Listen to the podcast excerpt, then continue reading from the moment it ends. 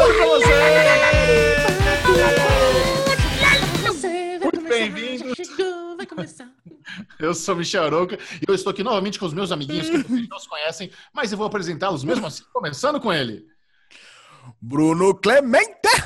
E aí, Bubu? E aí, meus amores, meus amiguinhos, minhas amiguinhas, vou dizer para vocês que ventou bastante aqui na Vila Leopoldina, onde Bubu reside, mas não tão quanto Catarina, né? Santa Catarina não ventou, passou um tufão lá, arrebentou tudo. Caralho, velho. O negócio foi sério. Curitiba Tá também. todo- Cara, tá tu... Curitiba tá assim também? Meu irmão não falou nada. É, foi hoje, Curitiba? lá, tá- Não, foi essa semana. Tá terrível lá. Teve ciclone, teve tudo.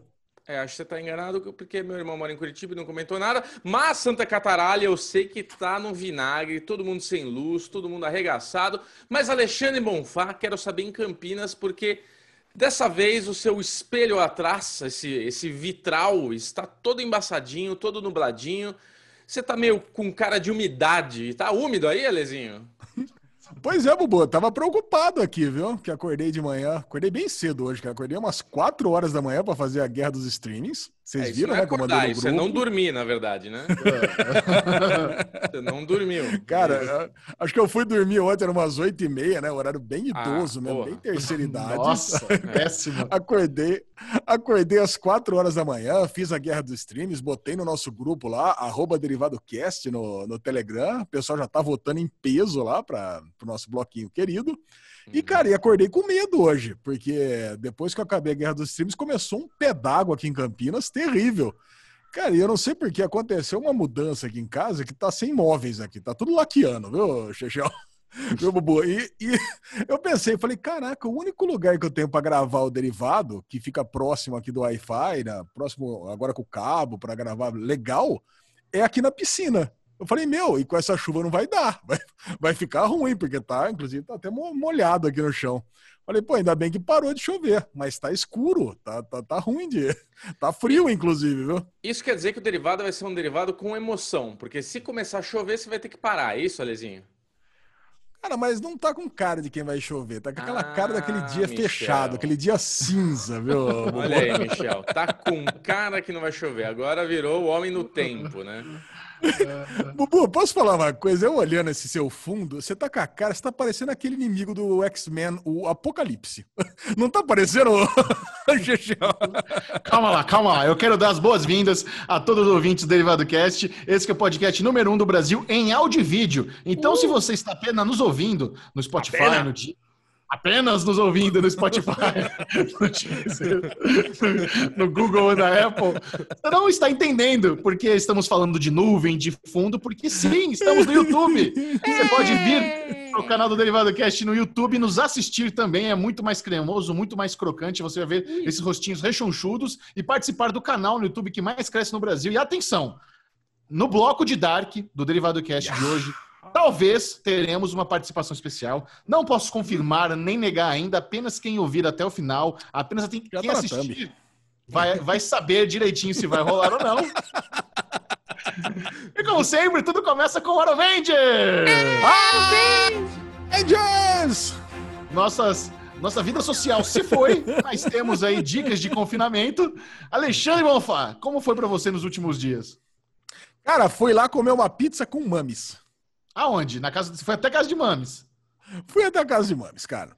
Fui até a casa de mames, porque, como eu disse no derivado passado, foi aniversário da minha querida cunhada Lili, e eu mandei o presente lá pra casa de mames e fui buscar. Aproveitei e comi uma pizza com mames. Olha aí que delícia. Fofura, como está, mano? Cara, ma- mames tá ótima, cara. Tá ótima, tá lá em casa, com muita saudade do filho querido e adorado dela. Putz, as cachorras fizeram aquela puta festa delícia quando me viram, pularam, lamberam minha cara. Cara, foi muito bom. Gaelzão tá com uma saudade. Sabe que eu tenho um São Bernardo, né? Gigante Sim, lá. Ele tá pesando uns 150 quilos. Cara, e comi uma pizza gourmet com a minha mãe e voltei pra casa. Esse foi meu. Eu, tenho, eu tenho duas perguntas. É, do Vamos que lá. era a pizza, qual era o sabor, e se você e mames juntos matam uma pizza? Não, a Gi, né, que é minha tia, que mora com a Ah, minha tá. mãe, tava lá junto, mas nem nós três juntos comemos a pizza. Olha Olha que só. fraco, hein? Vocês Ah. estão fracos. Não, cara, tamo fraco. Mas a pizza, vai- vocês vão ficar com água na boca, ó. A pizza lá foi vem. meia Copa Brie e pesto.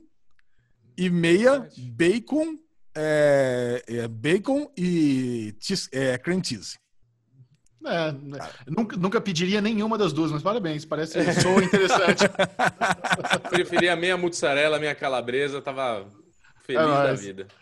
Então a lesão Cara, teve uma, uma, semana mais contida. E, Bubu, quais são as novidades? Ah, a Bubu tá naquela tá merda, né? Essa vidinha nossa de, de sempre, né? Cara, o que eu tenho feito de delícia é jogar muito videogame.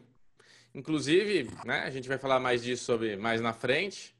E só, cara. Puta, ver série, videogame, ficar em casa com a família. Ontem teve festa junina aqui em casa, puta zona, bandeirinha para todo lado, aquele call com a escola, sem aluno, a gritaria. A escola não fechou o microfone em ninguém, então fica todo mundo. Ah! Não escuta ninguém. É uma diversão assim absurda.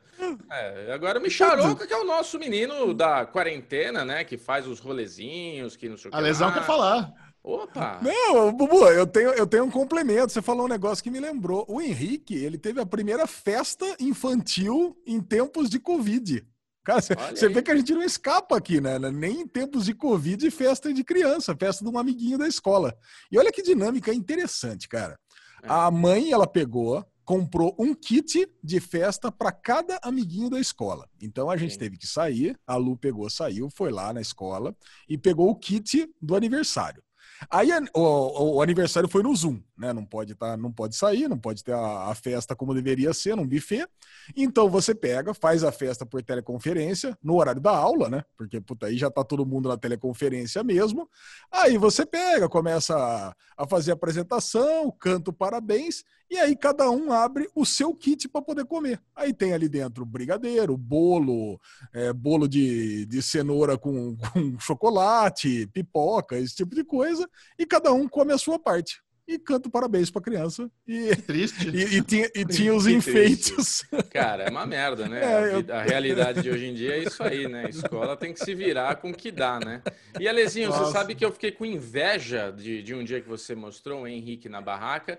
E acho que outro Aruvengers da quarentena é esse. Eu fiquei com inveja, comprei uma barraca pro Vitor.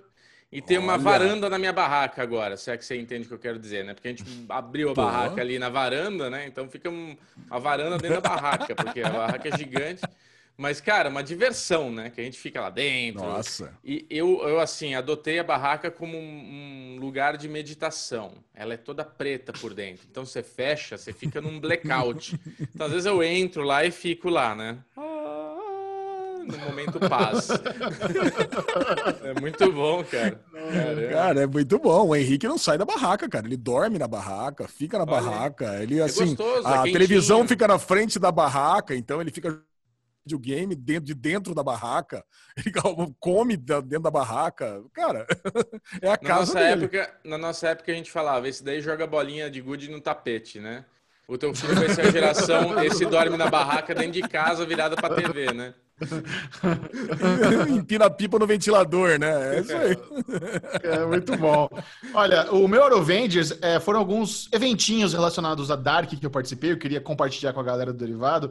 É, na segunda-feira, agora, eu participei da live lá no canal da Carol Moreira sobre Dark, junto com a Mikan e com o Matheus Mendes. Foi uma, cara, foi uma live assim que foi um, um estrondo de audiência inacreditável, né? Em menos de 24 horas, a live já estava batendo quase 100 mil views, uma hora e meia de live falando sobre Dark, assim, então foi muito legal, um papo muito bacana. A galera, acho que tam, a galera aqui do Derivado tá muito familiarizada com a Carol Moreira e com a Mikan, e eu queria convidar Sim. todo mundo a conhecer também o Matheus Mendes, que faz um trabalho incrível de Dark, um moleque que estuda pra caramba. Ele tem, sabe aquela paciência de ele assistir todos os episódios de Dark e traquear o relógio da Charlotte para onde foi parar e fazer a linha cronológica, Nossa. traquear a máquina do tempo e falar, não, peraí, essa aqui surgiu aqui. Então, ele, ele é desse, sabe? Ele vai fazendo a ordem cronológica da, dos objetos, das pessoas. É um baita trabalho de, de, pesquisa, de paciência, de carinho. Então foi muito legal participar da live. A galera surtando nos comentários, assim, sensacional. Muito divertido. Eu, né, eu tava lá só para fazer alívio cômico, só fiquei falando besteira, porque com a Carol e com o Matheus, eu não agrego em nada. Eles manjam Sério? muito mais que eu de Dark. A Mikan começou a assistir Dark agora. Ela entrou no hype agora, ela terminou a terceira temporada. Ela falou, inclusive, que ela nem gostou muito da primeira temporada de Dark. Ô, só, louco. Está engatada na segunda. Mas tá muito bom. Então, quem não assistiu ainda, quem, quem tem essa fome por conteúdo de Dark, eu recomendo muito a live lá no canal da Carol Moreira. E ontem também eu gravei o, o milkshake chamado Wanda, voltei pela, pela, segunda vez. Fui lá gravar com o Felipe Cruz, com o Samir e com a Marina. E eles me chamaram, eu acho que foi por causa de Dark, né? Porque a pauta era séries e filmes que bugam a cabeça. Só que nenhum dos três tinha terminado Dark ainda, então não deu para fazer Caraca. aquele papo para elaborar, a gente teve que ficar tomando cuidado com spoiler. Então, no final das contas, quando sair esse Wanda, se não me engano é o episódio 299, é, cara, vai ser uma chuva de dicas e referência, porque o podcast foi isso, é a gente relembrando os filmes e séries que bugaram a nossa cabeça, e a gente comenta rapidinho sobre alguns, evita dar spoiler para quem não assistiu, tá bem legal. Cara, o papo com eles sempre é muito bom, a galera é super animada, então fique de olho no podcast O Milkshake chamado Wanda, que eu estarei lá eu queria compartilhar com vocês também um update no Dele Gourmet, né? A nossa vida de Masterchef ah, caseiro. Masterchef caseiro. Eu resolvi fazer um. A lesão lembrou que tem novidade também dele gourmet. Tem, tem, tenho, tenho. Eu resolvi fazer um, completo. Um, um, medalhão de filé mignon no estilo Gordon Ramsay, no estilo restaurante. Nossa. Como eu faço? Falei, vou fazer um medalhão de filé mignon bem gordo, mas para compensar, eu faço uma batatinha doce e uma salada. E esse vai ser o almoço. Batatinha doce, salada e medalhão de filé mignon. Então, como eu preparei o filé mignon? Número um, é, obviamente já estava descongelado. Coloquei ele num pratinho, peguei papel toalha, sequei o medalhão para tirar o excesso de água da carne. Você tira, hum. olha, eu não sabia dessa. Você tira é, a água do é, medalhão, assim, deixa ele bem sequinho. Temperei com sal, pimenta do reino e eu tenho aqui também em casa tipo um molho, um molho de, de cebola sabe, cebola meio líquido, você passa assim no medalhão, esfreguei com o dedinho deixei, e deixei lá uns minutinhos pegando gosto. Beleza. Pega uma frigideira, coloca azeite, daquela regadinha. Não enche muito de azeite, porque não é para cozinhar no óleo, é, pra, é só para dar aquela selada. Deixa quente, pá, e joga o medalhão. Tss, deixa ele ali uns 45 segundos, só para dar aquela selada. Vira, deixa selar do outro lado também como ele estava meio altinho, eu coloquei do, na lateral um pouquinho também, beleza. Depois que ele já selou, eu abaixo o fogo, coloco na, na, dentro da frigideira um dente de alho, uma, uma, uma plantinha lá de. De que, que era aquela plantinha coloquei de tempero? Que Alecrim. Era? Alecrim, coloquei alecrim e uma colherada de manteiga. Puta, é bom demais. Aí o que, que você faz? O que, que você faz? Você abaixa o fogo, aí você vira a frigideira, deixa o medalhão na parte de cima da frigideira e, e, quando a manteiga desce, você vai regando com a colher o medalhão. Vai pegando e vai regando. E vai regando. Aí vira e rega de novo. Tira, deixa descansando por dois minutos para não vazar todo o suco do medalhão e come com uma bela de uma saladinha de alface, tomate, cebola, azeitona preta, palmito, cenoura e, e batata doce. Cenoura, sim. Esse, esse foi o meu almoço, ó. Que delícia. Uma dica aí pra, pra galera que quer fazer um filezinho em casa. E você, Lesão, faça o update do Dele Gourmet. Não, o meu update do Dele Gourmet é quando eu tava fazendo os vídeos de café, a galera falou: pelo amor de Deus, Ale, compra um pump pra essa garrafa d'água pra não ter que ficar Isso. virando pra criança. Eu comprei. Cara, Deu eu comprei no, comprei no Mercado Livre e eu comprei aquele, aquele pump gourmet também que é um gourmet, é um pump eletrônico. Não sei se vocês ah, conhecem. Nossa, cara, mas, cara, é impressionante. Eu, eu, eu, também fui na casa da Mames para buscar, porque chegou é. lá junto com o presente da Lili. durar cara, quatro e, meses. Cara, cara, não, chegou em uma semana. Chegou não, rapidinho. Vai durar cara. quatro meses, esse daí, aquele que você põe assim, vai. Chinesinho, né? Não, ah, cara, então isso pelo menos tá funcionando que é uma maravilha, Bubu.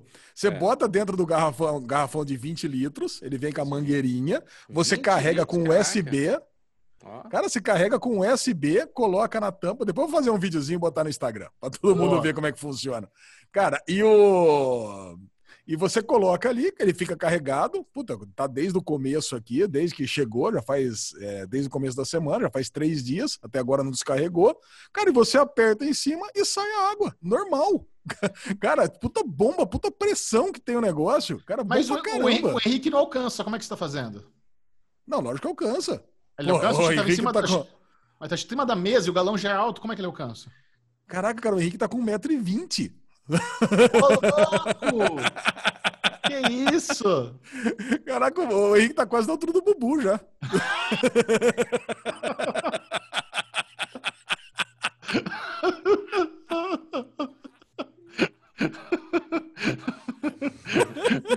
E aí, Bubu? Deixa quieto. Eu ia falar um negócio, mas ia ser muito ofensivo. Eu ia me cancelar se eu falasse isso. Então, achei melhor não falar. Olha, cuidado com o cancelamento. É, é. Muito bom. Então, esse foi o Aaron Venger de hoje. E se você quer ficar por dentro de tudo da cultura pop, nerd e geek, é só com Daily News, com todas as novidades. Eu ia, dar no Daily Gourmet a sobremesa agora, banana flambada com Jack Daniels e caramba. Fica pra próxima, pode falar. então. Não, pode agora, falar. Agora caguei, agora eu quero pro próximo.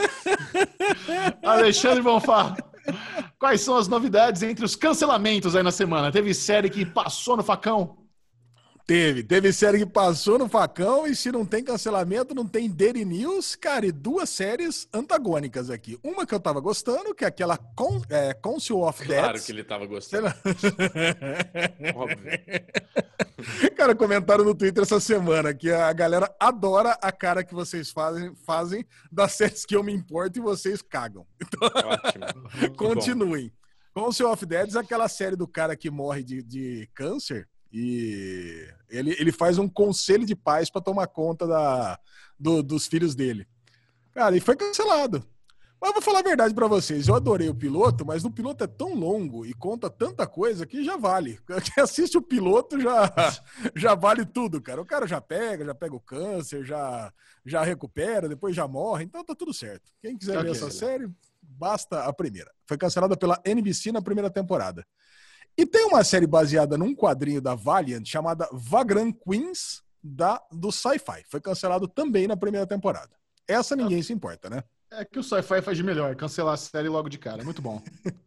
Se você se importa com Vagrant Queens, por favor, comente aqui no, no, no, no YouTube, porque é realmente essa vai ser difícil.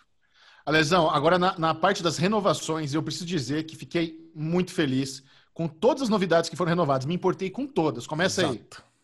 Vamos lá. Primeiro, Ozark foi renovada para a quarta e última temporada, inclusive com final estendido. Olha que delícia. Olha, que legal. Vocês lembram que eu comentei que eu acreditava que a quarta seria a última, né? Eu tava prevendo esse, Lógico. esse movimento da Netflix e a Netflix dividiu a temporada final em duas partes, né? O que é uma pena, porque na verdade nada mais é que duas temporadas, então vai ter cinco, né? Porque você vai ter duas, acho que são, serão duas levas de sete episódios, é isso? Se não me engano é isso.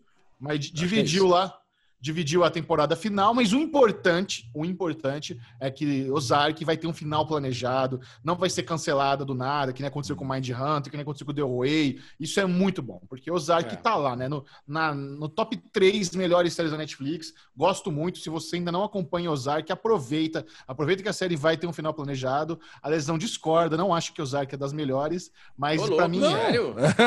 não, não, é que eu fico pensando qual que você tirou aí, né? Que você já falou que Dark é a melhor. Então Ah. você tira qual? The Crown ou Stranger Things no seu top 3? Não, o meu top 3 é, é Dark, Stranger Things e Ozark. Ah, então você tira The Crown. Não, falei errado. The- The Crown é o segundo e Ozark é o terceiro. Ah, então você tira Stranger Things. Tira o Stranger Things, sim. Caraca, cara! Pô, fiquei impressionado Ó. agora. Gostei de ver. A lesão Muito tá bom. vendo bastante os vídeos do Série Maníacos. Postei lá o top 5 do Netflix esses dias. Obrigado. Obrigado pelo like, Lesão. O like eu dei.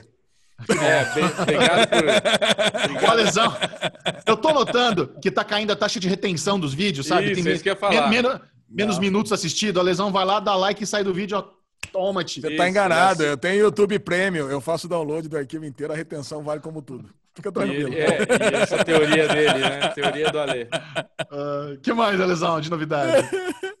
Vamos lá. Renovação também. Curb Your Enthusiasm. O pai do Bubu, Larry David, renovada para 11 temporada. Caraca, muito Que bom. demais, né, cara? Deixa eu aproveitar. Lezinho, já que você falou que é o pai do Bubu, queria mandar um puta abraço pro Rick Draws, cara, que ele sempre tá fazendo nossas caricaturas, ele conta umas historinhas, né? Então o Ale, a gente fez a gincana semana passada, eu coloquei o vídeo dele, o Rick disse que não aguentou, foi lá, fez um, um desenho, eu vou até colocar aqui, né, Lesão? O Alesão lá pedindo arrego e o Henrique fazendo pirueta e tudo. O cara é muito talentoso, muito bom. Vamos encomendar uma arte especial do derivado com ele, hein? Já tô. Vamos encomendar, vamos encomendar agora ao vivo. Rick, por favor, desenha Larry David e Bubu, papai e filhinho, e Já manda pra tem. gente, por favor. Já tem. Ah, é verdade! Já tem. É, Já por isso que eu tem, tô falando. tem. Por isso que eu lembrei. Verdade. Ele, ele fez exatamente isso. Também coloco aqui, já está aqui para vocês degustarem mais esse. Sigam o Rick. Dross no Instagram. Fantástico É, e artista. co- é, bom. coloca aqui também, Bubu, arroba Rick Draws, pra quem não souber digitar, coloca e siga, cara, porque o cara é fantástico. É muito bom mesmo, cara. A arte dele é foda. Agora, é, eu, eu queria falar o seguinte: não tem por que a HBO não renovar Kirby, né, cara? Deve ser a série mais barata. Enquanto o Kirby não for um velho senil que não consegue botar uma frase junto, essa série não tem por que não existir. Custa 20 dólares por temporada, velho. É a coisa mais ridícula do mundo e, e é tão divertido. É tão É. boa, velho. Todo mundo tinha que assistir Kirby. Então, que demais. Excelente notícia.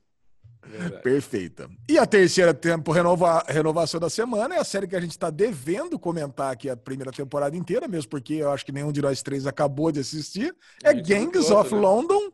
Cara, muito bom, cara. Muito boa essa renovação também. E agora dá até aquela empolgação para assistir a temporada toda, né? Verdade. Sim, e, e teve também aí uma, uma mudança na coprodução do Gangs of London para a segunda temporada, né? A primeira era uma parceria entre a Sky com a HBO Cinemax.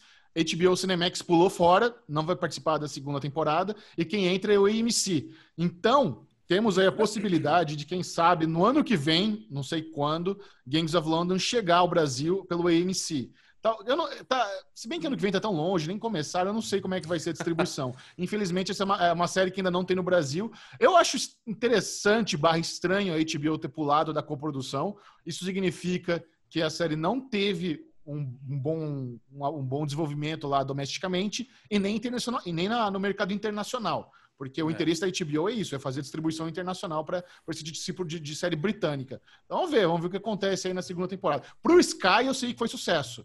A, a exibição lá no, no, pro Sky Atlantic bombou pra caramba. Vamos ver como é que se vai. Mas assim, eu tô no quarto episódio. Eu, eu tô curtindo Gangs of London, cara. Eu acho que o problema da série é que ela tem muita gordura. A galera pira nas cenas de ação, mas é 50 minutos de blá blá blá e 8 de ação. Então, talvez se os episódios tivessem 40, 45, você fosse mais macio de assistir. Mas, de qualquer forma, é uma baita série. Puta Mas você produção. tá, gente você tá em qual gente tá- episódio, Xuxa? No Quarto. quarto. Quanto Tá tempo quarto? tem Eu tô no episódios, quinto. O Michel? quinto episódio é foda. O Uma quinto hora, episódio. cara. 58 minutos, uma hora cada episódio. Pô, vocês falaram, o Ale falou, ó, ninguém tá vendo, você tá no quarto, o Ale tá no quinto, tá todo mundo vendo, só eu que não tô vendo. Não, ninguém Eu vi só terminou, o ele falou. É. Excelente, maravilha. Só séries que nós nos importamos. Vai lá, Bubu. Vamos lá. É isso aí, terminando aqui os cancelamentos e as renovações, e agora uma notícia que o Bubu pediu na semana passada e eu trago para vocês. arrepia. Christian Bale pode também estar no filme do The Flash. Cara, e vai ser a maior salada de fruta, salada mista da história do cinema de super-heróis.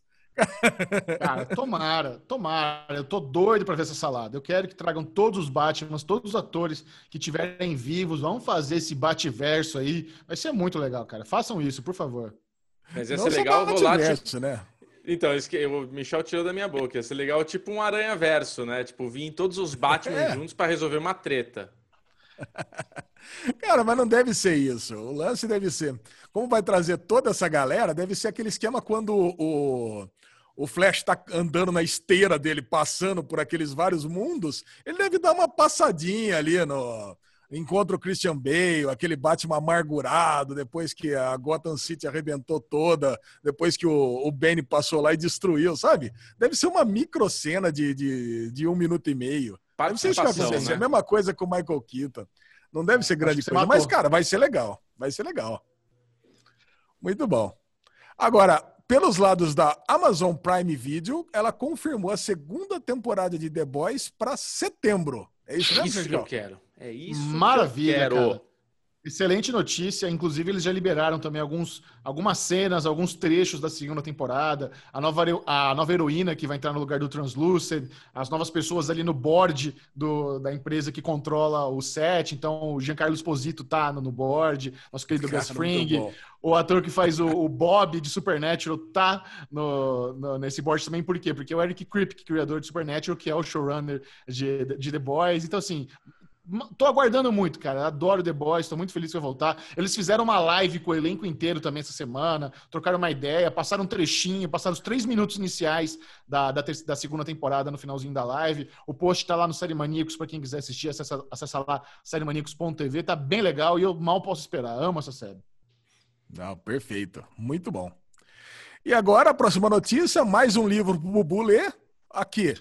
A, a, adaptação de Brave New World, popular obra de Aldous Huxley, ganha, trailer. Olha aí. Essa vem pelo Peacock, né, Chechel, se não me engano. Sim, exatamente. Peacock, o próximo grande serviço de streaming da NBC Universal que está vindo chegando ao mercado.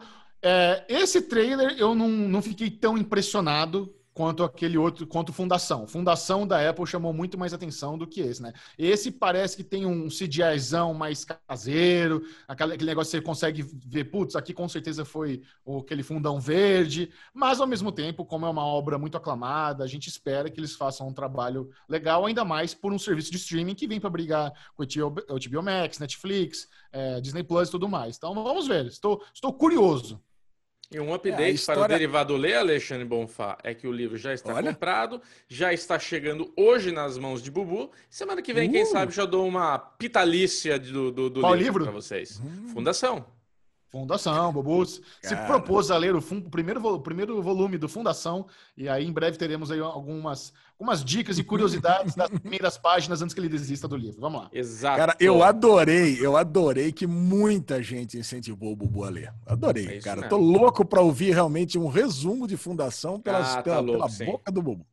Tá Cara, agora a história de Admirável Mundo Novo é outra coisa, né? Ela se passa, ela se passa no, no ano de 2500 e pouco, é uma história mais conhecida do que a Fundação, né? E acho que é até mais fácil de digerir. É como se fosse uma, uma a humanidade evoluiu para uma sociedade super moderna, e, mas tem uma tipo uma aldeia de seres humanos que vivem exatamente como a gente vive hoje. E tem lá uma, uma, um dos personagens principais, ele fica encantado com o mundo que vive essa aldeia e decide é, interagir com pessoas que vivem exatamente como a gente vive hoje. Então, cara, é, a história, a história de, de Brave New World, na verdade, me encanta mais do que a história de Fundação, você quer saber a verdade. Não, eu torço muito. Eu torço para que seja uma puta série. Mal posso, quero, quero que venha coisa boa. Ah, excelente. Então vamos lá. Agora, duas notícias sobre o marketing de Dark. Ainda não vamos falar sobre Dark, vamos deixar para o bloco com spoilers. Agora, eu vi, eu vi, vocês com certeza viram também, o, o site interativo que a Netflix fez para promover a série aí, toda né? de Dark. É, Pode beber a vodka, Ele, vai, entorna aí, vai. Tá faltando, cara, tá faltando aquela cachaçinha que eu tomava no boteco do seu Zé antes de trabalhar. Agora não dá, né, cara? a, Netflix fez um site interativo no domínio darknetflix.io pt para a versão em português. Cara, vocês viram esse site? Que é coisa é mais maravilhosa do é mundo. Um exemplo de, de UX, de UI, né? De, de, experiência de usuário, de interface com o usuário. Eu tô encantado com esse site, cara. Eu entrei para ver como é que é, só para falar aqui no derivado. Fiquei quase uma hora brincando nesse site. Eu deveria, ah, deveria ter existido, ou eu deveria ter conhecido esse site antes de assistir a série. Porque ali tem tudo, cara. Ali você sabe tudo, você sabe quem são os personagens, tem imagens das cenas onde ele participou, tem a, a, a, linha ali de todas as famílias. Cara, porra, é perfeito o site. E tem aquela linha do tempo que você clica no, no episódio e mostra aonde que foi, né? A linha, o mundo, o, é muito foda. timeline. Cara, isso aí, isso aí teria ajudado a vida dos youtubers de uma forma, velho, inacreditável. o Matheus, se ele tivesse esse site antes, véio, nossa, ele ia, ia, ia, brilhar muito, infelizmente. É, mas acho que foi de propósito. Acho que eles soltaram só depois da terceira temporada, porque é spoilento o site, né? Então, é, imagina se eles soltam antes, ia estragar pra caramba. É. Acessem, não, poderia. Não, poderia soltar, não, não sei nem se soltou, mas poderia soltar no dia 27. Eu acho é. que foi depois ainda. é. é. Cara, muito bom. E a segunda ação de marketing da Netflix foi o clipe de Eva cantado em alemão, mandado pelo Chechel pra gente. Cara, que delícia. Cara, Que sacada, né? A Netflix fez um, um, uma, uma, espécie de chamada televisiva global, como se Dark fosse uma novela. E aí tem todos os créditos dos personagens subindo e tocando de fundo Minha Pequena Eva em alemão, velho. Cara, que sacada, velho. Pra mim, essa foi, uma da, essa, essa foi uma das melhores sacadas do marketing da história da Netflix. Isso é muito eles, legal. Eles, eles têm esse diferencial, né? Você vê, tem né, no YouTube, se vocês procurarem aí já tem essas brincadeiras com Game of Thrones, de fazer uma coisa meio filme dos anos 80, é, é, séries dos anos 80, 90, né? Então pegando os caras com aquela música meio brega dá aquela virada. Então a Netflix pegou isso e deu uma adaptada. Agora, não é diminuindo a genialidade deles, é tipo valorizando isso. Eles sabem pegar as coisas, olhar para o que já existe, melhorar, criar. Cara, puta coisa de bom gosto, de bom humor. A hora que você mandou, eu não acreditei, Michel. Eu achei genial. E é só pro Brasil, né? Isso daí, óbvio, né?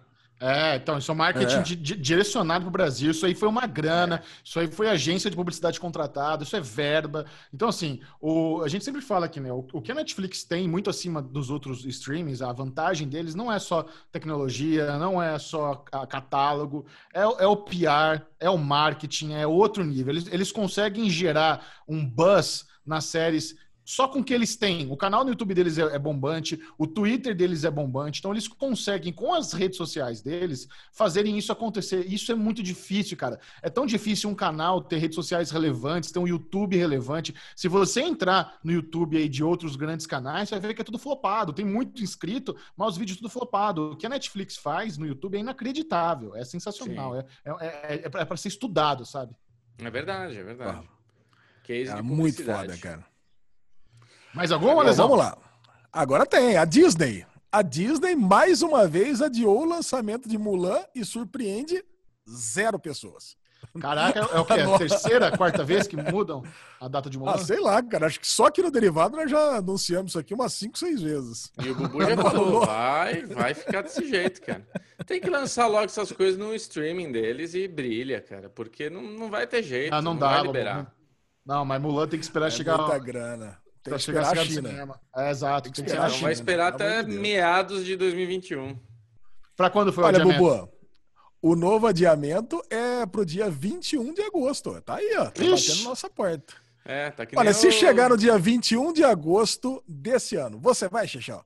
Claro, velho. Eu vou. Eu tô, eu, eu tô muito afim de ir ao cinema. Eu vou, eu, porque eu imagino que se agosto, o Tenet lá também da, do, do, do Nolan também tá para agosto, se não me engano. Então tem muito filme para agosto. Eu acho que essa galera tá confiante que vai, vai ter vacina até agosto. Então eu vou acreditar neles. Esses caras têm muito dinheiro, têm muito conhecimento. Não é possível isso. É. Bubu, Bubu tá não vai lá. nem no elevador? O Bubu não vai nem no elevador, você acha que ele vai no cinema? Os caras não, não tem muito, muito conhecimento que a vacina vai chegar. Os caras estão desesperados que precisa faturar. É isso, velho. Tá todo mundo. Não, claro. Não, isso é outra coisa. É, vacina já tá claro. Esse ano não tem vacina. Eles estão estudando, tem muita coisa acontecendo, tá andando para frente, mas 2020. Você é muito pessimista, é ano, cara. É ano de é teste. Muito... É realista, realista. Eu sou. Eu sou tinha Atila, velho. Muito bom. que mais, Alesão? Vamos lá, três pessoas agora pediram para repercutir uma notícia que a cantora Sandy anunciou que a série documental Sandy Júnior é, estreará no dia 12 de julho no Globoplay. Olha que notícia. Lógico que é ser no Globoplay. Curiosa. Eu tenho certeza que vocês não vão perder por nada, porque o Chechel ele assistia com vigor a série do Sandy Júnior. Não assistia, não, Chechel? Cara, eu assisti e eu tenho interesse, sim. foi, foi um fenômeno team da Globo isso aí por muitos anos. Eu, eu não sei se vai ser legal, mas eu, eu, vou, eu vou dar uma conferida, sim. Ainda mais que tem a amiga do Michel que deve participar, né, Michel? Que ela fez parte. A Bruna Tedi era do elenco, né? Pode ser, pode aí. ser que sim. A, a, mais um incentivo, sem dúvida alguma. É. Cara, muito bom. Tá lá, 12 de julho na Globoplay. E para terminar, por uma notícia, cara, que é, eu não quis nem ver esse vídeo da notícia, porque provavelmente tem spoiler. Mas o Andrew Scott, que faz o, o padre de Fleabag, que vocês sabem bem, ele refez, ele, é, ele reprisou o papel do padre num vídeo do que ele, que, ele, que ele interage com os dois personagens da série Normal People. Olha que coisa divertida, cara. Sim. Então eu não quis assistir esse vídeo porque provavelmente tem spoilers do final da série, que vai entrar esse mês, agora de julho, no, no Stars Play. Então vou esperar para acabar de ver a série por via das dúvidas e depois eu vou, uh, eu vou assistir o vídeo, porque vocês sabem que eu detesto spoilers, né? Ah, você detesta spoiler, mas você gosta de dar spoiler como ninguém, né? Calma que a gente chega lá. Calma que a gente chega lá.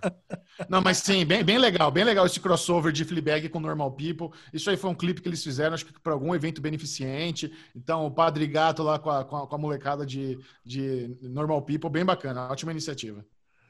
Cara, muito bom. Esse foi o Daily News do primeiro Derivado Cast de julho. E agora nós vamos para a parte da treta. Levante hum. os seus punhos, prepare-se para a batalha, porque é a guerra de streaming! Fight!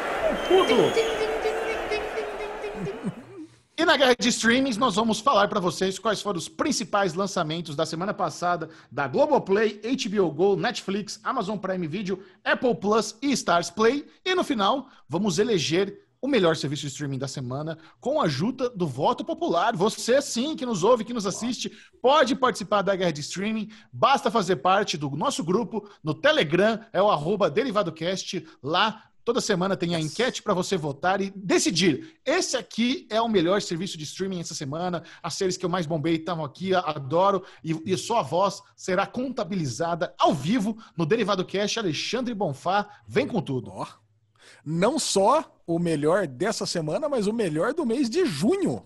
Faremos uma live apuração aqui. Então, seu voto é muito importante, vale 25%. Ó, essa semana eu já vou falar. Acho que todos os canais ficaram acanhados com o sucesso de Dark e não lançaram nada. Já vou, já vou avisar que vai ser a guerra de streams mais flopada de todos os tempos, tá? Ninguém Inclusive a própria Netflix. Ela, ela, cara, ela tinha anunciado na Netflix três, quatro séries que não entrou. Eu nunca tinha visto isso. tá, tá. É, cara, série polonesa, umas séries internacionais lá que tinha anunciado e não entrou. Fui lá até ver, mudou para julho agora. Então vamos lá. Tudo começa com é, Amazon Prime Video, com o sexto episódio da sexta temporada de De Férias com o Ex-Brasil. Cada vez mais difícil de assistir. Caraca. Mas Vamos repercutir no Daily Real daqui a pouco. É hoje, é amanhã, né? Agora amanhã... vai entrar, porque eu assisti para ver se a mãe ia chegar. Puta, é no final do episódio, né? Aparece a mãozinha, a perninha. É... E o magrão lá, oh, quem que é? Já é, vai dar ruim, magrão. Puta que pariu. Esse Agora cara, inclusive, eu não vou falar no Daily Real, mas esse cara não vale nada, hein? Puta cara burro, pelo amor de Deus. e entrou, olha aí, e entrou a série do Chechel. Olha aí, como sobreviver solteiro. Olha aí, Chechel. que, que isso, Léo? Uma série mexicana entrou a primeira temporada original Amazon Prime Video. Entrou Bom. toda a primeira temporada. Michel vai maratonar hoje. É. Super, super interessado. Awkward! Todo constrangido. É um pouco constrangido. Aqui, sobre... né? Aqui no derivado, né? Sobrevivendo, tá aí, né? A carinha dele, todo sem graça. Vamos lá, Apple TV, é, sexto episódio de Central Park. Ei, Puta, e acabei de descobrir. Mais. Acabei de descobrir que tem 13 episódios. Essa, essa... Nós vamos falar por mais dois meses desse Central Park na Apple TV, cara. E não lança mais nada. Você viu que vai lançar um filme do Tom Hanks, né? Na Apple TV. Não vi, cara. É, é um é. dele. Podia ser uma série, né? Caraca, pra dar uma agitada, né? Apple TV aqui na Guerra dos Streams. Senão ela vai ser rebaixada pra segunda divisão lá junto com a Fox, sei lá. Série 2021 só. Caralho, hein? Vamos lá, HBO Go. HBO Go, nós temos I May Destroy You, com o segundo episódio. Muito bom o segundo episódio, melhor que o primeiro ainda. É o Dia de Manhã, terceiro episódio. Batwoman, é, décimo primeiro episódio da primeira temporada. Verônica Mars, quarto episódio. Trackers, quarto episódio. Perry Mason, segundo episódio. Muito bom. Creme, creme. E I'll Be Gone in the Dark, é o documentário lá da, da mulher do, da Michelle McNamara, lá, da mulher do Pat Oswald. Muito Cara, bom. Estreou. Gostei, Pô, muito gostei. bom também. falaremos no Derigusta. Mas tá fraco a HBO Go também, né? Cara, olha que detalhe curioso aqui da HBO Go, né? Só tem duas séries originais HBO, o resto tudo de outro canal. Interessante Nunca tinha mesmo. acontecido isso. É. Cara, Stars Play, Hightal, prometo aqui para toda a audiência do Derivado Cast que semana que vem estaremos falando na, na parte de spoilers de Hightal inteira. Prometo para o Bubu. Boa, muito Isso aqui. bom. Vo- Vocês dois aí que do, do audiência do Derivado que assistem Raital, não percam semana que vem comentários da série completa aqui no Derivado Cast. Cagou, é isso? Pô, puta série Caraca, boa, cara. hein, Chechão? Nossa. Caraca, série boa. Série boa, Série boa. vamos lá. É que, é que eu sei que o. Bubu tá no sétimo episódio, que foi lançado na semana passada, e essa semana já entrou, vai entrar o oitavo, e eu vou fazer essa mini maratona aí. Mini maratona não, essa grande maratona de sete episódios para chegar no Bubu. Tô adorando. Já Globoplay, Globoplay veio bem essa semana aqui. Entraram, eu achei que já tinha algumas temporadas, mas não. Entraram as sete temporadas de Mentalist. Cara, e Mentalist é aquela coisa, né? Eu assisti duas temporadas, até vi no meu banco de séries lá para ver quanto que eu tinha visto, e desisti quando eu descobri que precisa de cinco, seis temporadas para descobrir quem que é o tal do Red John. Aí não dá, né, velho? Não Porra, dá mesmo. 170 episódios para descobrir quem que é o inimigo do cara. Ah, Cara, não. Um, um dos momentos mais revoltantes da minha vida assistindo o M foi quando esse filho da puta ganhou de melhor ator, cara. Eu falei, não é possível isso, velho. Que, que comprar. Eu acho que não sei, não sei se foi o M, se foi o Globo de Ouro, cara, que ele subiu ao palco que ele ganhou pelo, pelo mentalista. Nossa, aí não dá. aí não dá. A série é legal, não tô dizendo, a série é legal. Tem uma, é, é tem uma, legal. tem uma temática bacana, tal, é, é entretenimento, mas, velho, não dá pra ganhar M. Não, isso, isso é, foi um absurdo sem tamanho. Não. Não, não dá mesmo. Mas é divertida.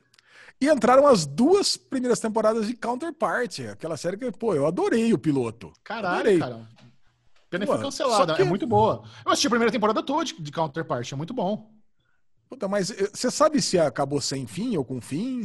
Cara, Esse como que é foi, o problema, né? eu acho que foi cancelado sem fim. Alguém, alguém do Derivado Cast com certeza assistiu Counterpart já e pode deixar no comentário. Não, beleza. Então, se alguém sabe aí que aconteceu com Counterpart, deixa o comentário aqui para ver se vale a pena assistir essas duas temporadas ou não. E entrou The Red Line, Vidas Cruzadas, uma temporada só, é uma minissérie, é do nosso querido Greg Berlanti, cara, e não dá para acreditar que esse, esse cara faz mais coisas ainda do que É. ele já faz. É disparado o produtor com mais séries no ar na história da televisão, é o Greg Berlanti. É inacreditável. Que, o, o cara conseguiu bater é, Ryan Murphy, Shonda Rhimes, J.J. Abrams. Ninguém bate Greg Berlanti, cara. Inacreditável. Não, ninguém. Aliás, eu tive uma né? ideia. Não vou falar, senão vou copiar. Eu tive uma ideia para um vídeo bem interessante. Depois eu conto para vocês em off, falando, falando- citando o nome Uh! desses produtores. Acho que vai ser legal. Olha. Ah, não quero falar ao vivo, senão vou copiar, porque vai demorar a fazer, que vai dar trabalho. Então vamos soltar antes que eu. Boa. eu falo? Não, não, falar, não. Não fala. Não. Deixa para depois. Deixa depois você lançar o primeiro. Eu vou falar. Eu vou falar. Eu vou falar. Se, co- se copiarem, se copiarem, vocês falam que ouviram aqui no Derivado Cash e exponham quem copiou. Mas eu tô querendo fazer um vídeo ranqueando todas as séries de Ryan Murphy do pior pro melhor.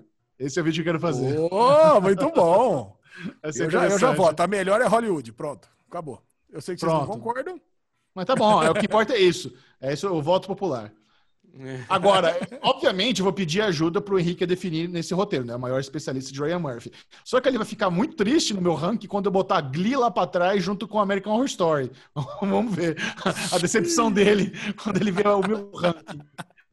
Ué, Eu descobri que eu vi todas as séries de Ryan Murphy, por isso eu quero fazer esse ranking. Então tô, tô interessado. Vamos lá. Boa. Boa. E vamos para Netflix para encerrar, para tristeza dos amiguinhos e para minha alegria, que aí dá tempo de eu terminar. Billions saiu fora, né? Porque deu uma congelada nessa temporada. Assisti mais cinco episódios essa semana, então, pô, agora eu tô na, tô na correria rapidinho, rapidinho, aquele feedback, vai. E Caralho, Snowpiercer. cagou. Falei, feedback, Ah, ele desculpa. fala rapidinho. Rapidinho. Não, desculpa. É, Cara, eu tô, eu tô na segunda temporada, que é aquela temporada onde o, o jogo de caça e rato virou. Né? Então, o, agora, o, que na primeira temporada, a dinâmica é bem simples. É o Axel Rhodes sendo perseguido pelo, pelo Chuck. Cara, e a Sim. segunda temporada, ela é muito foda, porque o, é, é os, proce é os processos do, do, do Chuck vindo à tona e, puta, e, e ele, te- e ele também sentindo o amargor de ter um, um, um cachorro mordendo o tornozelo dele. Cara, então é muito foda isso, né? O, o, o duro é que assim, ó, como vocês já comentaram em derivado, eu já sei algumas coisas que vai acontecer ali para frente. Mas, cara, é muito legal. Né? Mesmo assim, vale muito a pena. É uma das melhores séries que eu assisti na vida disparado. Descobri qual foi, qual foi o twist do, do terceiro episódio do Expresso da Manhã. Me contaram. Ah, qual do foi? terceiro ou do, do quarto? quarto, né? Do, não, mas não conta, quarto? não. Quarto, é. é. Conta. Não, vou tá, contar. É que o, o, o, protagonista foi pra gaveta. Ah, o protagonista foi pra gaveta? Mas ele já saiu. Mas ele, mas ele não, não, aí no quinto ele já sai da gaveta. Ah, uh, que Nossa, que twistão. É, é Snowpiercer teve o, o, o sexto episódio na semana passada. Vão ser dez nessa temporada. Aí entrou a terceira e última temporada de Dark na Netflix, a grande estreia da semana. Uma novela mexicana de 69 episódios, tenho certeza Puta. que vocês vão fazer uma maratona insana chamada sei, Amar você... e Viver. Amar e Viver. Amar e Viver. Amar e Viver. Aí no, no, bloco de documentários e reality shows, Crazy Delicious do Channel 4, Chechel, certeza que assistiu. Não tem nem Não. dúvida. Não? Nem sei o que é. É lá tipo Cara, sei lá, a thumb é tipo um cachorro quente, mas é na verdade um doce, sei lá, essas coisas bizarras assim. Hum. E Home Game, esportes do mundo, que nós vamos comentar no, no Derigusta. Porra, legal pra caramba isso aqui. Legal. O Chão é Lava foi da semana passada? Foi a da semana passada. Nós também okay. vamos comentar no Derigusta daqui a pouco. Muito bom. Esse foi o, cara, o, o curtíssimo, né? Guerra dos Streams dessa semana. E tudo começa com Bubu Clemente, o nosso ranqueador oficial. Vamos lá, Bubu Clemente vai começar dando primeiro lugar, não pode ser diferente, não, não duvido que alguém vai fazer, ou usar fazer diferente. Então, Netflix, primeiro lugar, genial, Dark, maravilhosa, só coisas boas e cremosas. Então, não preciso Sim. perder muito tempo. É que nem dar feliz aniversário para as pessoas. Não precisa ficar duas horas desejando que todo mundo já sabe. Segundo lugar, vou dar pra HBO, cara, porque Per Manson, porra, segundo episódio melhor que o primeiro, bem melhor que o primeiro, Justo. inclusive. O primeiro é muito bom e o segundo é muito melhor.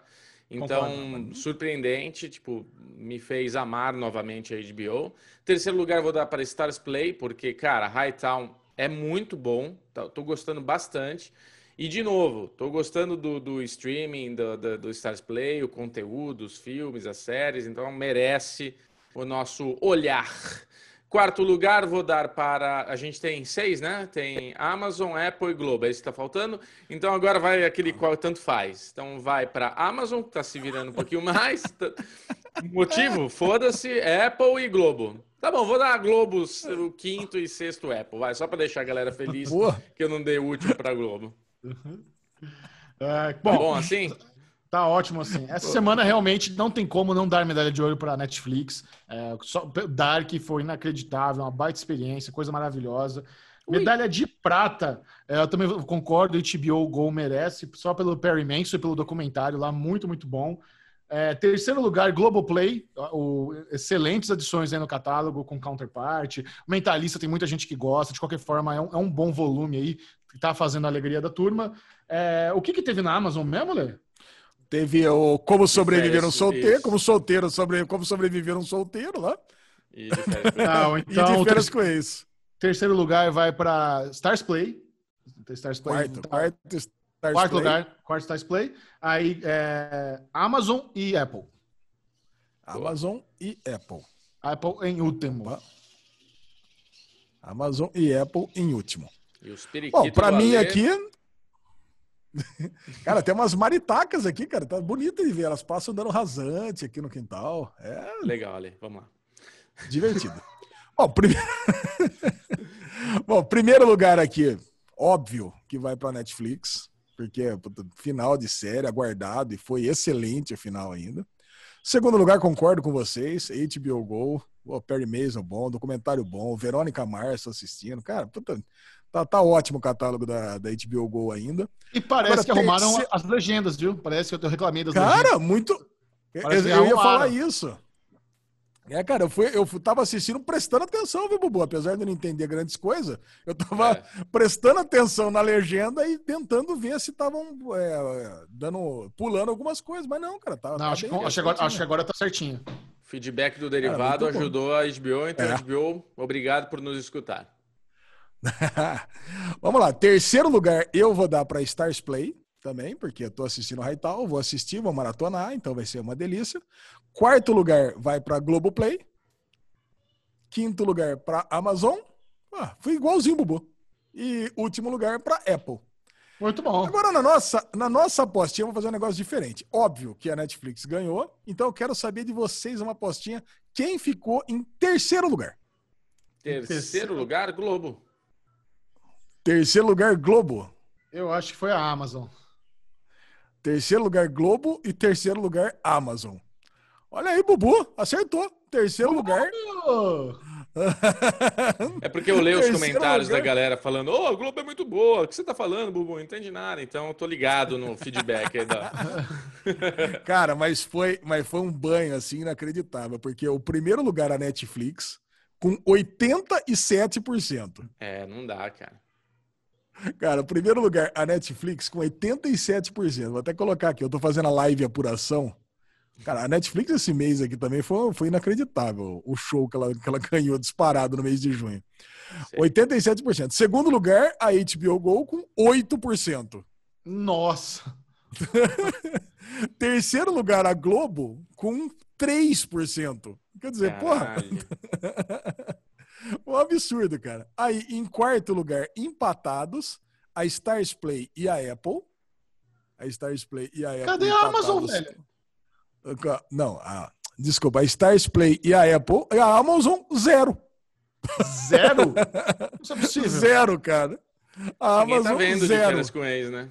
Quem se importa? Não, Caraca, tá... cara. Esse, a gente precisa fazer uma reformulação desse ranking. Isso aí não tá condizendo. Porque o lance é que só volta no primeiro, é isso. Talvez a, a Amazon nunca, nunca, levou primeiro na vida. É essa a questão. A gente precisa fazer. É, igual a, a gente. Alisão, você precisa criar um negócio onde as pessoas votem no primeiro, segundo, terceiro, quarto, quinto e sexto. Na ordem, é, não só no primeiro. Eu precisaria mas você acha que as pessoas votariam? Esse que, é, esse que é o tanto. Porque votar em um só é fácil. Votar na ordem, aí dá ah, um pouco mais de trabalho, né? Exato. A gente vai ter apenas uma amostra da audiência qualificada. É isso que importa. Quem participar vai mandar bem. É, porque aí a gente vai ter uma amostra real, cara. Do jeito que tá, a gente só sabe que Netflix ganhou muitas vezes em primeiro e, e, e não, porque é muito louco a Amazon estar tá em último, sem, sem nada. Não faz sentido isso. Bom, agora vamos aqui a somatória geral do mês de junho. Isso é interessante. Vai. Bom, a, a Netflix ganhou com 148 pontos. Segundo lugar ficou a HBO Go com 110 pontos. Agora, olha que coisa interessante, cara. Terceiro lugar ficou a Globoplay com 80 pontos. Sim. ah, mas tá certo.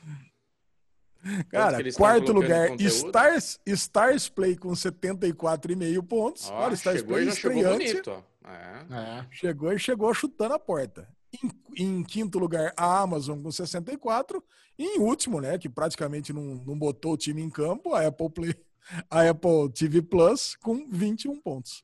Muito bom, vamos agora para o bloco de esportes. Temos algumas novidades aí que empolgaram Alexandre Bonfá e Bruno Clemente. O que vem por aí? Cara, Cara novidade mesmo. É coisa boa, Ale. Vamos falar atropelado, porque é assim agora. Agora falar de esporte é uma emoção, uma adrenalina. Só que o Michel, ele, ele não entendeu qual que é o tema, porque na verdade não é uma coisa que empolga, né, Michel? A gente está empolgado porque no final de semana já vamos ter a Fórmula 1 de volta, a brincadeira. Mas na verdade a McLaren fez uma homenagem, fez uma é uma forma de participar dessas manifestações, desse manifesto que está rolando aí, porque rolou um preconceito com o piloto da NASCAR, né, Lezinho? É isso, né? Que é um piloto negro, tá certo? Ele sofreu Isso. um preconceito, rolou uma treta, aí todos os pilotos da NASCAR, todas as equipes da NASCAR fizeram uma manifestação também, fizeram um movimento, ali deram uma volta na pista com um piloto dentro do carro, dando uma volta dentro do carro e todo mundo atrás dele seguindo. A McLaren, seguindo o exemplo, pintou o carro de preto. Mercedes. A, Mercedes, desculpe, sempre confundo Mercedes com McLaren, não sei por qual, mas a Mercedes, então, vamos ter o carro preto, lindo carro, maravilhoso, né, Porra. né, Lezinho?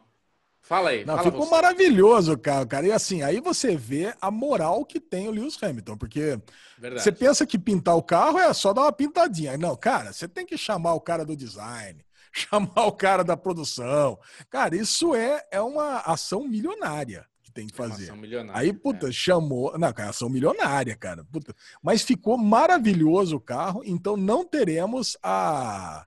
A, a Silver Arrow, né? A, a seta dourada esse ano. Flecha. A flecha de prata. Flecha de prata. Não teremos a flecha de prata esse ano na Fórmula 1, teremos o, o, o carro preto da, da, é. da, Mercedes correndo. E, cara, e ficou lindo. Acho que é o carro mais bonito hoje da Fórmula 1. É o carro 1. mais bonito, é. A Haas era muito bonita, a Renault é muito bonito. O carro preto é muito bonito na Fórmula 1, né? A Lotus, né? A nossa nostálgica a Lotus. Lotus. de Ayrton Senna, de Emerson Fittipaldi, é, era maravilhosa, né? Muito bonita. E a Mercedes ficou maravilhosa, uma bela homenagem, uma bela forma de se manifestar aí. Parabéns, equipe Mercedes. E tô louco, Alexandre Monfá, para ver como que vai ser. Porque, olha, a minha ansiedade é para ver se fez alguma diferença para os pilotos mais jovens que ficaram pendurados nos no, no, videogame. No, no, videogame ali, na, na... eu não queria falar videogame, eu queria falar como é que é o nome, é simuladores, no simulador. simulador. Cara, o Leclerc, se depender de simulador, o Leclerc vai ser campeão esse ano, cara. Porque o cara ficou 24 é. horas jogando essas merda. Até, até game de logística de caminhão ele jogou, cara. Olha só. Verdade. Cara, mas eu vi uma, mas eu vi uma, uma declaração do Leclerc que ele falou que o começo do ano vai ser complicado para a Ferrari, viu? Vai ser, é. Se vai ser complicado para a Ferrari, vai ser complicado para a lesão, viu? Eu tô vendo que Final não, do ano, a lesão pagando almoço, pagando jantar pro, pro Bubu. Porque eu errei ah. Tudo. Acho que eu vou perder todas as minhas apostas. Porque. Pode, Cara, pode falou que preparar. a equipe Ferrari não conseguiu, não conseguiu se adequar. A galera não trabalhou. Ao contrário da Mercedes, que conseguiu evoluir no DAS, né? Que é a direção de eixo duplo lá. Falou que tá um creme essa, essa nova tecnologia. Então, quer dizer, provavelmente a Mercedes vem com o carro melhor do que o do ano passado e a Ferrari não conseguiu evoluir nada. Quer dizer, a Mercedes está uma delícia, está um creme, melhor do que estava na pré-temporada, e a Ferrari, nada, cara. Puta, quer dizer, tá, tá, vai ser duro minha vida esse ano, cara. É que é foda, né? A gente tem um contraste de país, né? Você tem a Itália, que fez lockdown, e você tem a Inglaterra, que falou: foda-se, vamos deixar tudo funcionando. Por um período curto, mas teve isso, né? E provavelmente a Mercedes deve ter se estruturado com isso, né? Para fazer a coisa acontecer de uma maneira com mais segurança e tudo Inglaterra? mais. Inglaterra ou Alemanha? Alemanha, puta que pariu, falando tudo errado hoje. Ei, caralho, vai. E, mas melhor ainda, né? Porque a Alemanha é um país é. super organizado, tá super bem com o negócio da pandemia aí, eles se organizaram bem, fecharam tudo também e tal.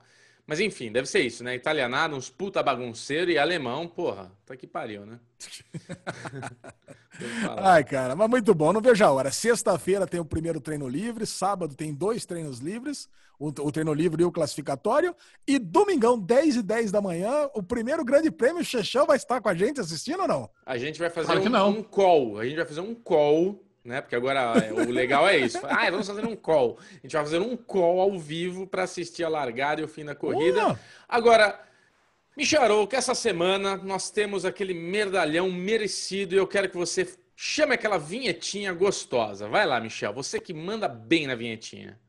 Muito bem, o Merdalhão da semana, esse que é um prêmio que ele é merecido, não é apenas dado. Todas as semanas o Derivado Cast elege alguém que fez uma grande cagalhada. E essa semana, o Merdalhão da semana, ele vem aclamado pela audiência do Derivado Cast. Não é, é, é algo que não é algo que notável da cultura pop, é algo notável da cultura de, derivado castícia.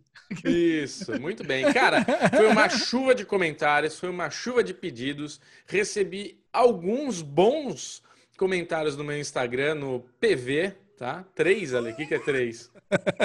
três comentários. Você tem acesso no Instagram, é isso? Você quer que eu, quer que eu exponha aqui? Quer que eu faça um expose do, do Alexandre Bonfá? Bom, já demos o um spoiler. O medalhão da semana é Alexandre Bonfá, que chegou aqui com os dois pés.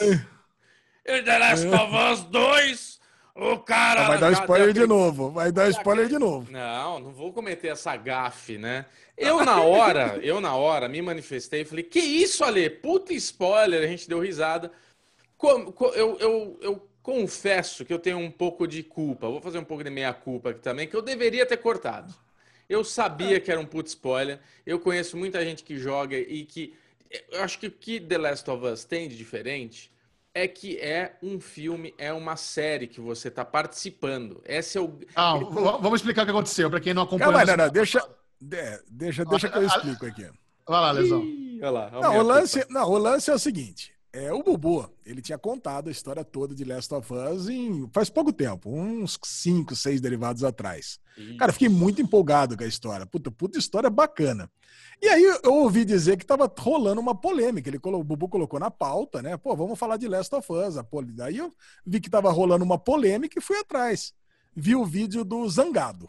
Pô, nunca tinha visto nenhum vídeo do Zangado. Eu falei, pô, legal. Peguei um vídeo de 25 minutos do Zangado. Falei, pô, vou, vou entender como é que funciona. Cara, Zangado é pelo é vídeo. YouTuber, é, é YouTuber game? Quem é Zangado? É, é um YouTuber gamer. Fala só de game. Cara, pelo YouTube, pelo, pelo vídeo do Zangado, cara, depois vocês até podem assistir o vídeo ali. Dá a entender que a, o spoiler que eu dei era uma coisa que acontecia muito rapidamente, como se fosse uma sinopse do, do, do, do jogo. Eu falei, ah, beleza. Eu falei, ah, então tá bom, é, é, meio que a motivação. Até porque depois desse evento, ele até fala no vídeo dele assim, agora é da, desse ponto que começa o jogo.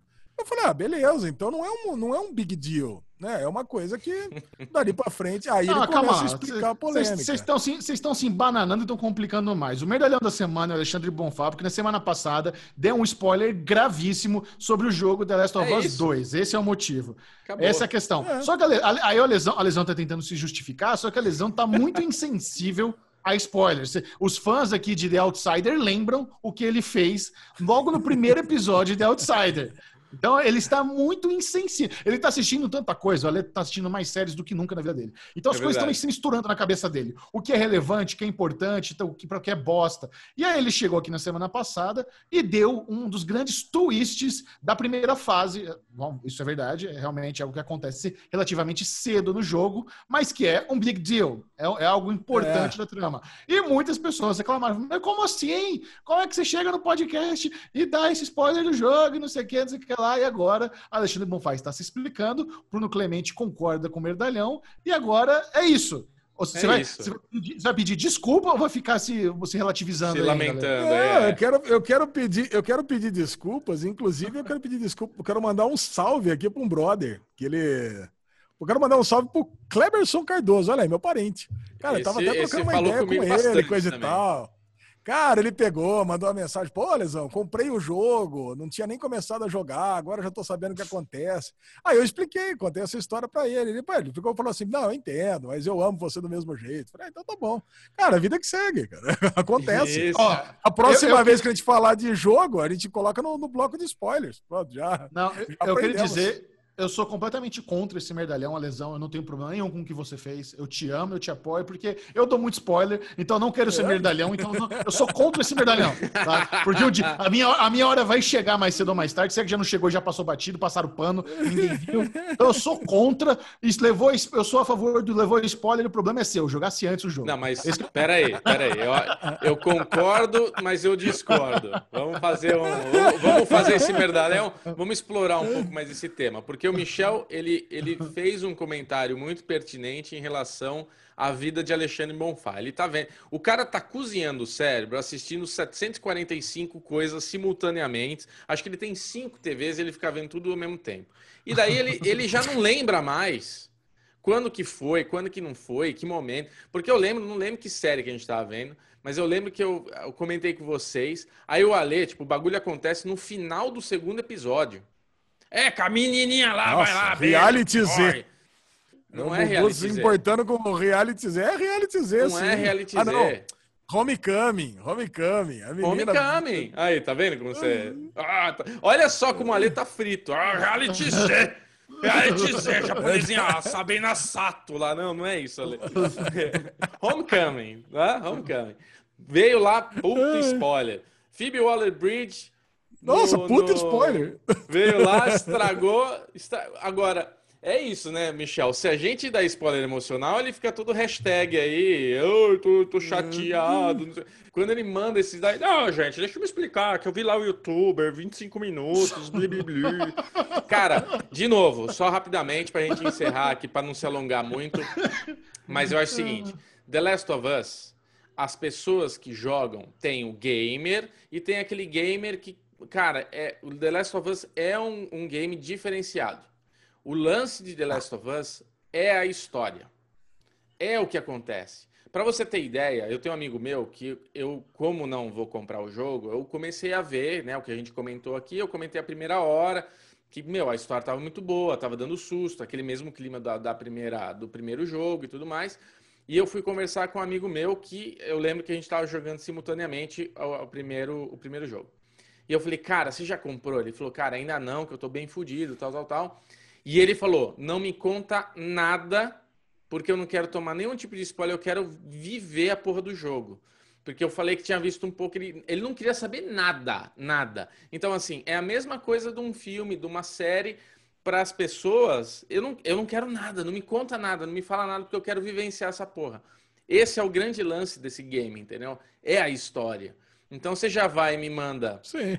uma uma dessa, foi uma tropeçada. Mas assim, Alezinho, é o comentário de modo geral é isso. A galera fica puta, mas ao mesmo tempo fala, mas Ale, nós te amamos, a gente entende, tá tudo certo. em resumo, a, a, culpa é do Bubu. Porque o Bubu é, é diretor, é ele, ele poderia ter poderia cortado. Poderia ter editado. Exatamente. Ah, Alezinho, filha da puta. cortado a Não, não, não. Além, porque além de, além de diretor, é o gamer do grupo. Caraca, é quem tem discernimento eu, pra saber se é pra ser cortado contei. ou não é ele, ué. Eu queria só é fazer mais uma. Eu joguei Zelda, eu terminei Zelda e não. Nós descobrimos contei, que você sabotou Alexandre Bonfá. É isso que aconteceu. Olha aí, é isso. Ele não cortou só pra galera ficar com raiva de mim. Puta isso. que pariu. Aí eu, eu falo eu lembro... que o Bubu é o Dwight de The Office, vocês não acreditam. Olha aí. É, isso, cara. É o Dwight. Mas eu fiz o meia-culpa. Eu falei que eu poderia ter cortado mesmo, mas eu deixei passar, sei lá por quê. Agora, eu falei de Zelda aqui, jogo que já tem três anos do Nintendo, do Switch, e o Ale veio me chamar a atenção que tava dando spoiler. Você lembra disso, ah, Ale? Ô, oh, tá dando spoiler de Zelda! Oh, blá, blá, blá. Zoeira, né, Us. a menina quebra o pé na primeira cena. Muito bem. Prepare agora suas papilas gustativas. Prepare-se para ter um gostinho do que vem por aí de algumas uh! novidades. É né? o Derigusta. Uh! Só saber se vale a pena. Tudo com mínimo de spoiler. Aquelas novidades cremosas que chegaram aqui ao nosso serviço de streaming, aos nossos uh! canais começando com Esportes do Mundo, novo documentário da Netflix mostrando esportes bizarros ao redor do mundo. E Bruno Clemente, eu, eu, sei que você ficou impressionado com o primeiro episódio daquele esporte que eu nunca tinha ouvido falar Cara. na minha vida. Eu não sei como não tinha ouvido falar, porque ele é tão bizonho que deveria ser um, um, um hit global isso aí. A Netflix ela tem esse talento, né? Como sempre de deixar as coisas muito bem ali, bonitinhas para você querer clicar. Então eu tava zapeando ali, entrei na Netflix, vou ver alguma coisa, eu ia começar a ver alguma série, sei lá, e começou aqueles cara forte, bonito, italiano ali, violento, violento, é, não sei o quê. Eu falei, que porra é essa, velho? Tu é 27 pessoas aí, que de lado de cá, puto, os caras quebrando, não sei o quê. Aí, de repente tá uma bola, o cara jogando. Falei, que merda é essa? Cara, eu comecei a assistir três minutos, falei, amiguinhos do Derivado Cast, precisamos ver e comentar isso, que é sensacional. Cara, é um, é um jogo romano aquela merda, né? Os caras eram. Tipo, eram era os gladiadores light da época, né? Ah, joguinho de criança ali. Os caras. Tinha lá a arena romana dos gladiadores e tinha um joguinho das crianças ali. Aí sobreviveu o jogo das crianças, que é 27 caras de cada lado eles têm que levar a bola até o outro lado do campo e no final do campo, em vez de ter um gol, tem uma grade de ponta a ponta que você tem que conseguir jogar a bola dentro dessa grade, que sei lá, tem um metro de altura por 10 metros de largura, né? Não sei quanto que tem. Isso. É isso aí. Só que a treta do jogo não é que é que nem um rugby que você tem uma progressão. Não é que nem um futebol americano que você tem toda uma estratégia. É tipo, mano, tem a linha de. É guerra. Tem a linha de frente, os caras já começam a dar porrada e imobilizar o parceiro. Já tem a linha de defesa que os caras vêm do ataque e imobilizar os caras. E nisso vai sobrar um ou dois para fazer a porra da cesta lá, para jogar a bolinha para dentro. E não sobra um que não se quebra naquela merda. É costela, é braço, é dedo. Puta que eu pariu, hein, Alezinho? A, a, questão, a questão é que esse é um jogo que tá liberado porradaria. Você pode dar soco na cara. Não tem do, regra. Do, do adversário, você pode passar uma rasteira, você pode imobilizar o cara num golpe de jiu-jitsu. Então os caras ficam lá porradeiro com a mão levantada, enquanto tá tendo bate, tá tendo gol a gol lá com a galera jogando, tem gente saindo na mão. E faz parte do jogo isso. Não é que os caras estão tretando, é o jogo, é regra do jogo. Você pode é ser. Isso. Sabe na, no, no hockey, quando tem momento onde você dropa uma luva, mas se você estiver segurando a pessoa com a outra mão, você pode dar soco na cara do. É mais ou menos isso, só que você não precisa segurar nada. Você pode dar soco na cara de quem quiser. Você pode dar uns tackle. Cara, tem uns caras que dão uns tackle de futebol americano, sabe quando o cara vem com o ombro na, na paquera do brother, cara quase parte no meio. E os caras são bolado, forte, gigante. É bizarro. Lesão, qual que é o nome desse, desse, desse esporte aí? Não, o esporte chama Corso Histórico.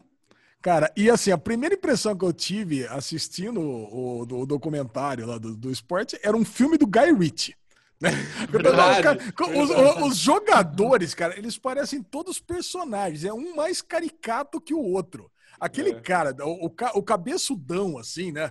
Ah, ele parece um personagem de história em quadrinho, cara, de tão definido que o cara era, né? E ainda ele, quando ele conta a história dele, ele falou: não, os primeiros anos eu era um fracote, depois eu fui definindo. Isso. Agora, Eles porque o negócio bomba. é realmente da porrada. Porque o lance é esse: ele falou, cara, você tem que aguentar. E raramente você sai sem ter alguma lesão. Você, alguma lesão você sai. Tanto que o campeonato, cara, eu adoro estudar o campeonato, assim, as regras do campeonato.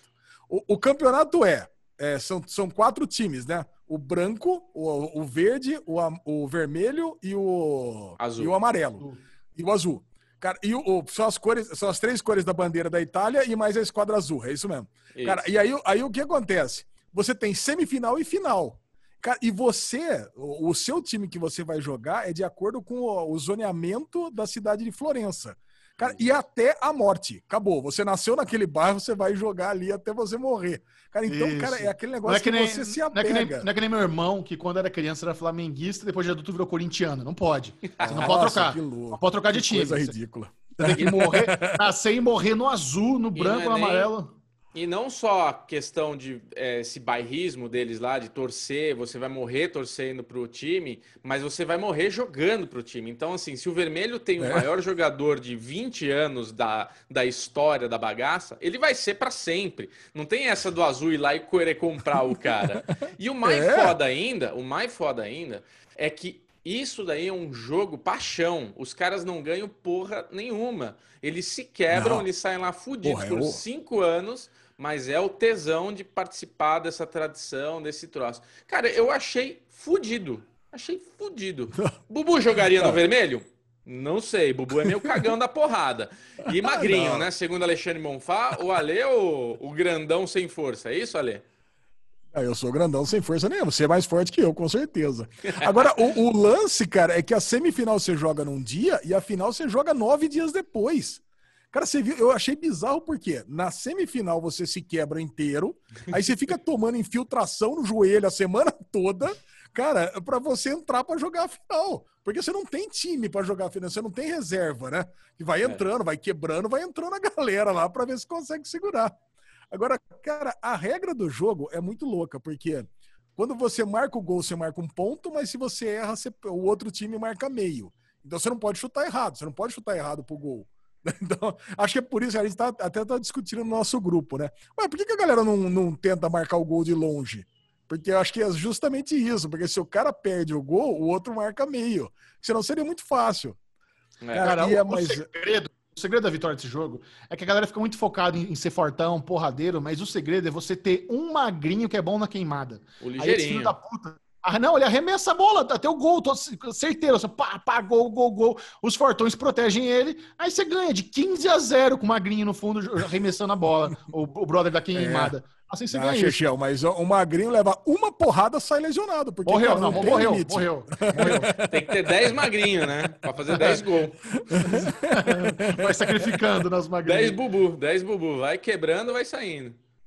Cara, mas é, é realmente é muito interessante. Eu assisti o segundo episódio, se não me engano, é, é aqueles esportes Da é, Tora. Da Scott. escoceses. É, Scott. É, que você vai arremessando a tora. Aquilo a gente é mais conhecido, né? Arremessa o martelinho aqui no pescoço. Então, aquilo é, ma- é interessante. Mas o, o primeiro que realmente te impressiona. Então, quem tiver curiosidade, assista Esportes do Mundo. Outro sucesso da Netflix é baseado aí num, num joguinho infantil que é febre no YouTube global, que é O Chão é Lava, o jogo da lava. Isso virou tendência é, em canais do YouTube que tem público infantil, onde você faz uma brincadeira, um percurso, onde você não pode pisar no chão porque o chão é lava, né? Essa, essa é a piadinha. A Netflix, milionária e gênio do jeito que é, elevaram isso à última potência, fizeram lá a Olimpíada do Faustão, mais, mais, mais bem elaborada que existe, né? Então, eles fizeram. O, o chão é todo é uma piscina de água vermelha, é, que dá, dá- é muito legal. Quando eu vi a thumb, eu achei que era chroma key. Eu achei que o, que o chão era, era lava no croma Eu e a também. graça ia ser a gente. Mas não, eles fizeram uma piscina mesmo. E com certeza as pessoas, os jogadores são instruídos a, se eles caírem, deixar mergulhar o corpo inteiro, porque essa que é, a É. graça. A É. pessoa cai, parece que ela foi derretida pela piscina vermelha que é lava, né? Cara, é, é, é, é, pra quem tem filho, eu imagino que deve ser legal. Eu vi, eu vi um episódio e já enjoei. Falei, não, tá bom, já entendi, Isso, já entendi o negócio. Não, cara, o lance é o seguinte, eu até falei na semana passada, quando entrou na guerra dos streamings, né, que o Henrique tava fissurado nesse negócio. Ele assistiu todos os episódios mais de uma vez. Cara, e, Ah. e, cara, é muito divertido. Mas é o que você falou, cara, é enjoativo porque ele é muito repetitivo. Mas, por outro lado, é muito curto. E tem quatro salas diferentes e só oito episódios. Então, cara, puta, como muda, e, e as equipes mudam toda hora. A equipe não volta depois, não é o campeão que volta depois para ter uma continuidade. Então é um negócio muito de tiro curto. Você não tem nada o que fazer. Ah, vou conhecer uma sala nova com adversários novos. E pronto. E no primeiro episódio você já vê que não é o, o mais forte que ganha. Tanto que no primeiro episódio, pô, você tem lá, spoiler! O- o- os trigêmeos é, Olha, fortões cê- perdem pra mãe e, pro, pro, e pro, pros dois, pros dois moleques. Então, quer dizer, porra, é ó. Cara, os Que três pouco- gêmeos puta de tinham tudo pra arregaçar. Foram que muito pouco burros. caso que você fez, Ale, de spoiler agora. É, mas não é spoiler? Ah. tipo, pouco caso. Pouco Você assistiu com o Vitor, Bobo? Assisti com o Vitor, ele não quis ver inteiro, não, cara. A gente viu a primeira família e pra ele já, ah, legal, não gostei, quero fazer outra coisa. Mas a gente conseguiu ver a primeira. Nossa, e a primeira família, a mãe dá uma barrigada e uma, uma chapoleta na cara. Pá! Nossa, quebrou Nossa. a dentadura ali a tia, velho. Caralho. Mas é muito legal isso que o Michel falou, que quando a irmãzinha ela caiu, ela cai e não mostra ela saindo, ela cai inteira, tipo, ah, ó, ela se sacrificou por nós, é, tipo, morreu, é isso aí, já era. Foi pro vinagre essa Eu daí. sei, eu sei por que, que o Vitor não gostou e o Henrique gostou. E, e eu também gostei, pelo mesmo motivo. É porque é o seguinte, o Vitor, ele ainda não brincou de chão de lava na sua sala. E o Henrique brinca. Já, já brincou na outra casa e brinca nessa. E é nessa aqui, na, na- no confinamento aqui, então, nossa, na, na pandemia aqui, ele tá brincando direto, cara. Ele fica pulando, pula da barraca, vai pra cama, vai pro sofá. Então, ele fica, ele, ele não pode encostar no chão por nada. Então, ele meio que se identificou. E eu, cara, não sei o que acontecia na minha infância, que, cara, toda hora alguém de- é, pedia emprestado lá, tipo um barracão que tinha lá em casa, era um salãozinho que tinha lá, para deixar os móveis enquanto a casa tava em construção, sabe? Então, eu e minha irmã, que era criança, cara, a gente brincava disso direto. Então, ficava pulando no sofá lá da galera que pedia para deixar emprestado lá no barracão lá de casa. Então, pô, cara, é uma nostalgia, cara. Eu gostei, gostei. Não sei se eu vou ver bom, tudo, né? mas gostei.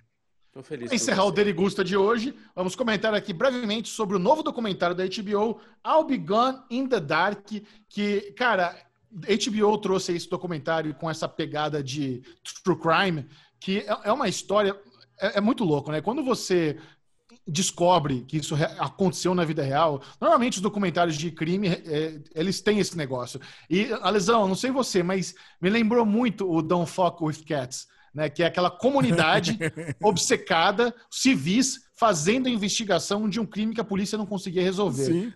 Como é que foi?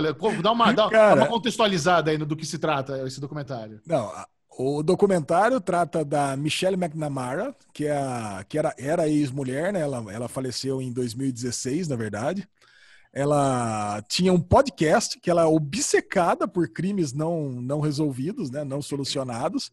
Ela tinha um podcast que ela é ex-mulher do Patton, é, Patton Oswald, né, o nome do Isso. cara, que é aquele, aquele, aquele comediante de stand-up que fez várias séries, fez Agents of S.H.I.E.L.D., tá, pra tudo quanto é série. Ele, ele vai estar tá no oh. The Boys 2. Vai estar tá no The Boys 2? Vai. Cara, cara, muito bom, muito bom ator. Cara, e ela, ela, ela fica obcecada pelo é, Ear, né? East. É, ear On. East, ear, ear On. Cara, e ela fica obcecada e ela vai atrás. Ela pega lá uma, pega a amiga dela e vai atrás para descobrir o caso.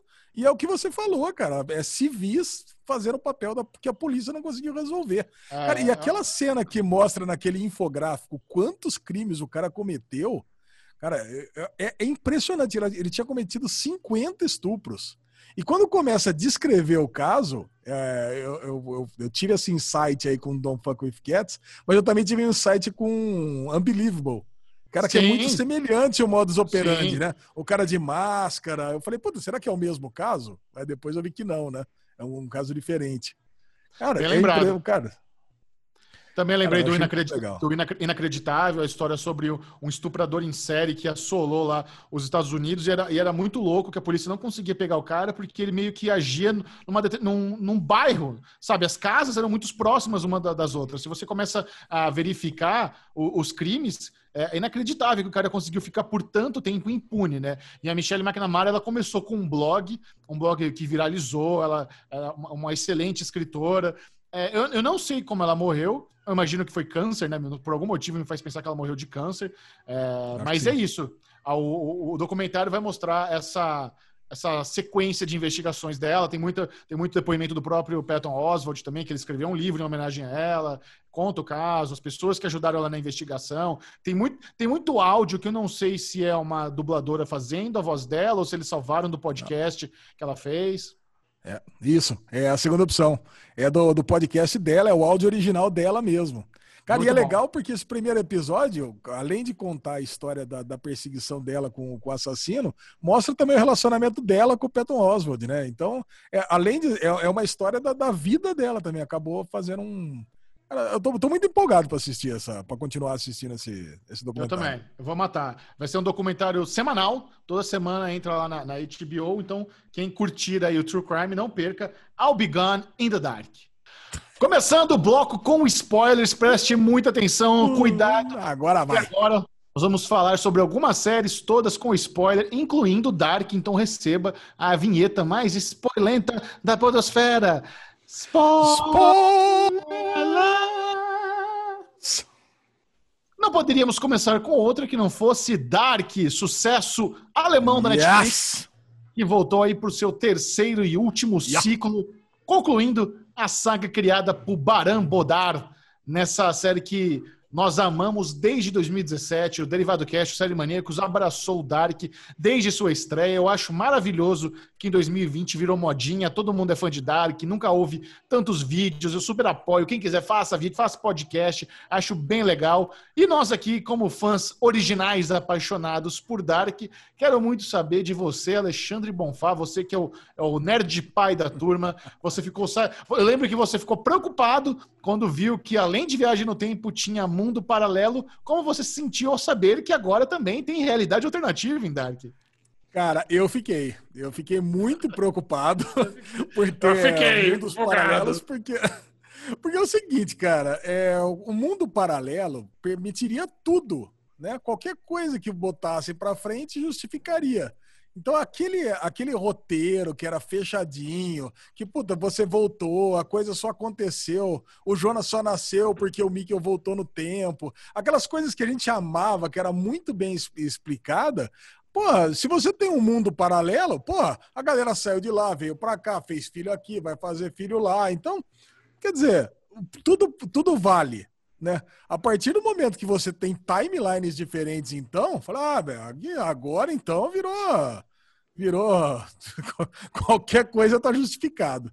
Agora, para minha surpresa, logo de cara, logo no primeiro episódio, quando mostra o Elseworld, né? Que é o, o mundo de lá, que o primeiro episódio da terceira temporada é dedicado a mostrar como é que é o outro mundo. Puta, já me apaixonei, já me apeguei, já ganhei carinho, puta, comprei a ideia. Eu falei, porra, adorei. Não é que, porque não é que eu não gosto de, de mundos paralelos. Eu não gostei de mundos paralelos em Dark, na narrativa que eu já era apaixonado. Falei, porra, mas aí eu comprei a ideia. Falei, ah, beleza, vai, existe mundos paralelos, vamos junto que eu tô com você. Agora, cara, a série, puta, eu comecei a maratonar no sábado, 6 horas da manhã, acabei, no, no, tinha assistido o sétimo episódio, duas horas da tarde. Falei, cara, então foi aquela maratona intensa, né? E eu vou ter que confessar um negócio para você, cara. No, quando o sétimo episódio, eu tava xingando de raiva. Eu tava. Por quê?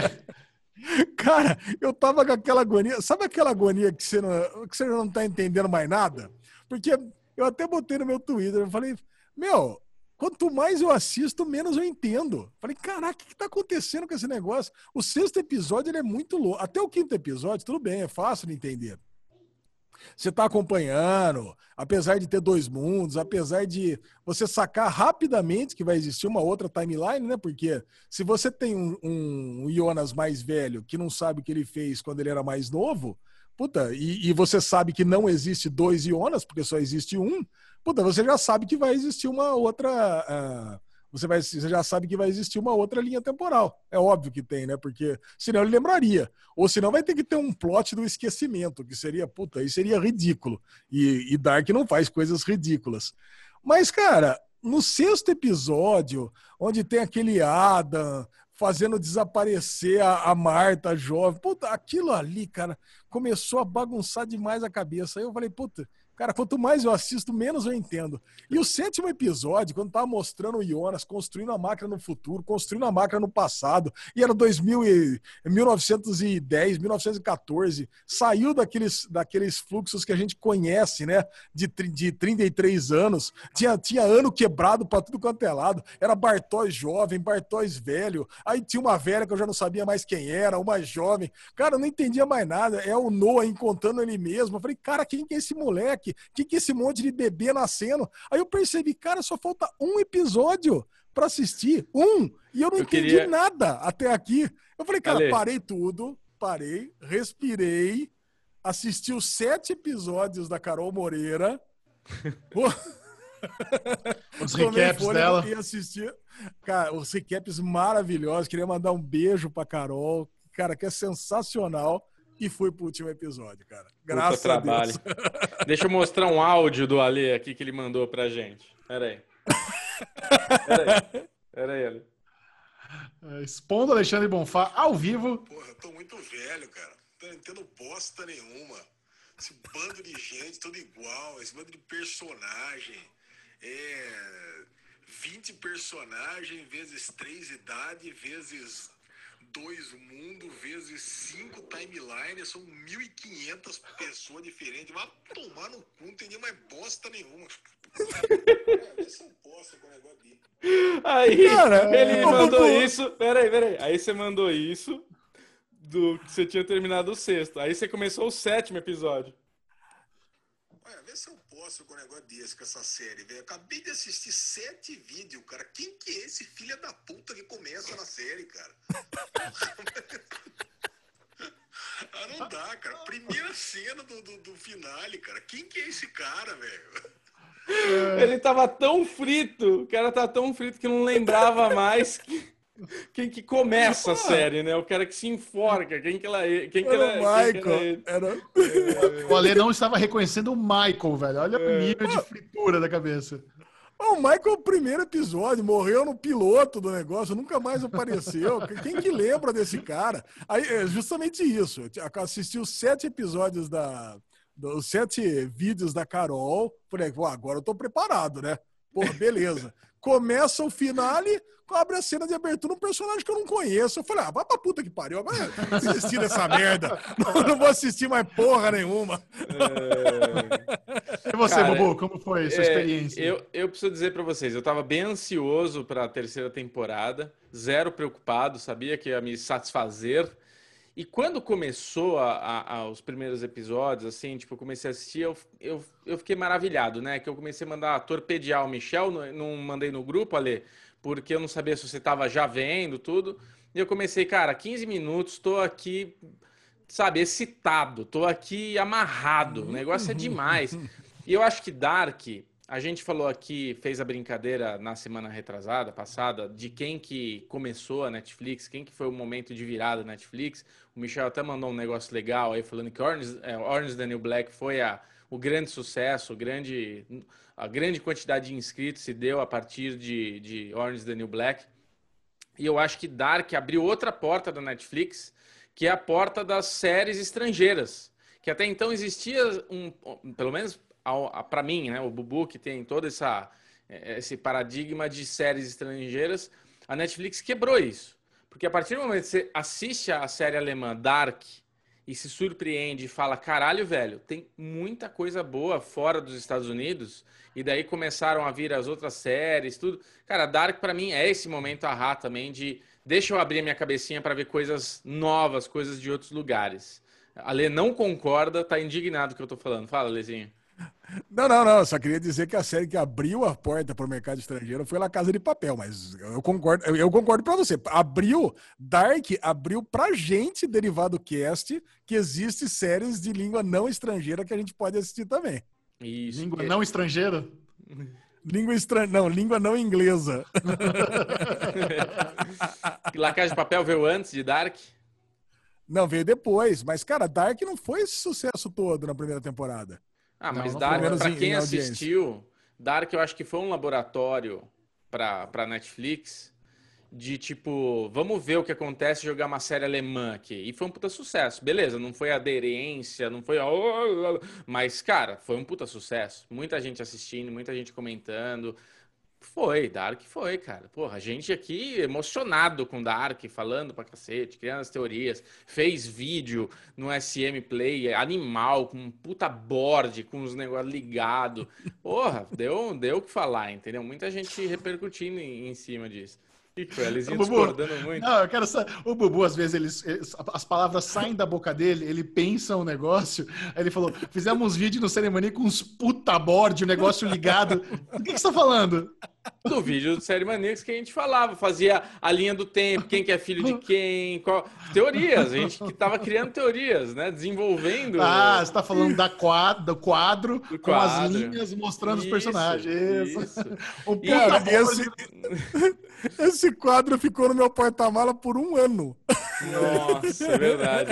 É verdade. E, cara, deixa eu fazer uma coisa aqui também, uma, uma propaganda nossa para as pessoas assistirem o Derivado Cast da segunda temporada de Dark, que Putz. eu, Michel Ale, a gente fez. Você assistiu, Ale? Que você cagou, mandei no grupo, você nem claro respondeu. Claro que eu assisti. Ah, então responde, ô filho de uma égua. Vai lá, fala, eu pô, eu vi. Legal pra caralho. Só vi o Michel falando, porra, que irado. Eu aposto, eu aposto que você não viu que eu é. coloquei no Twitter e te marquei.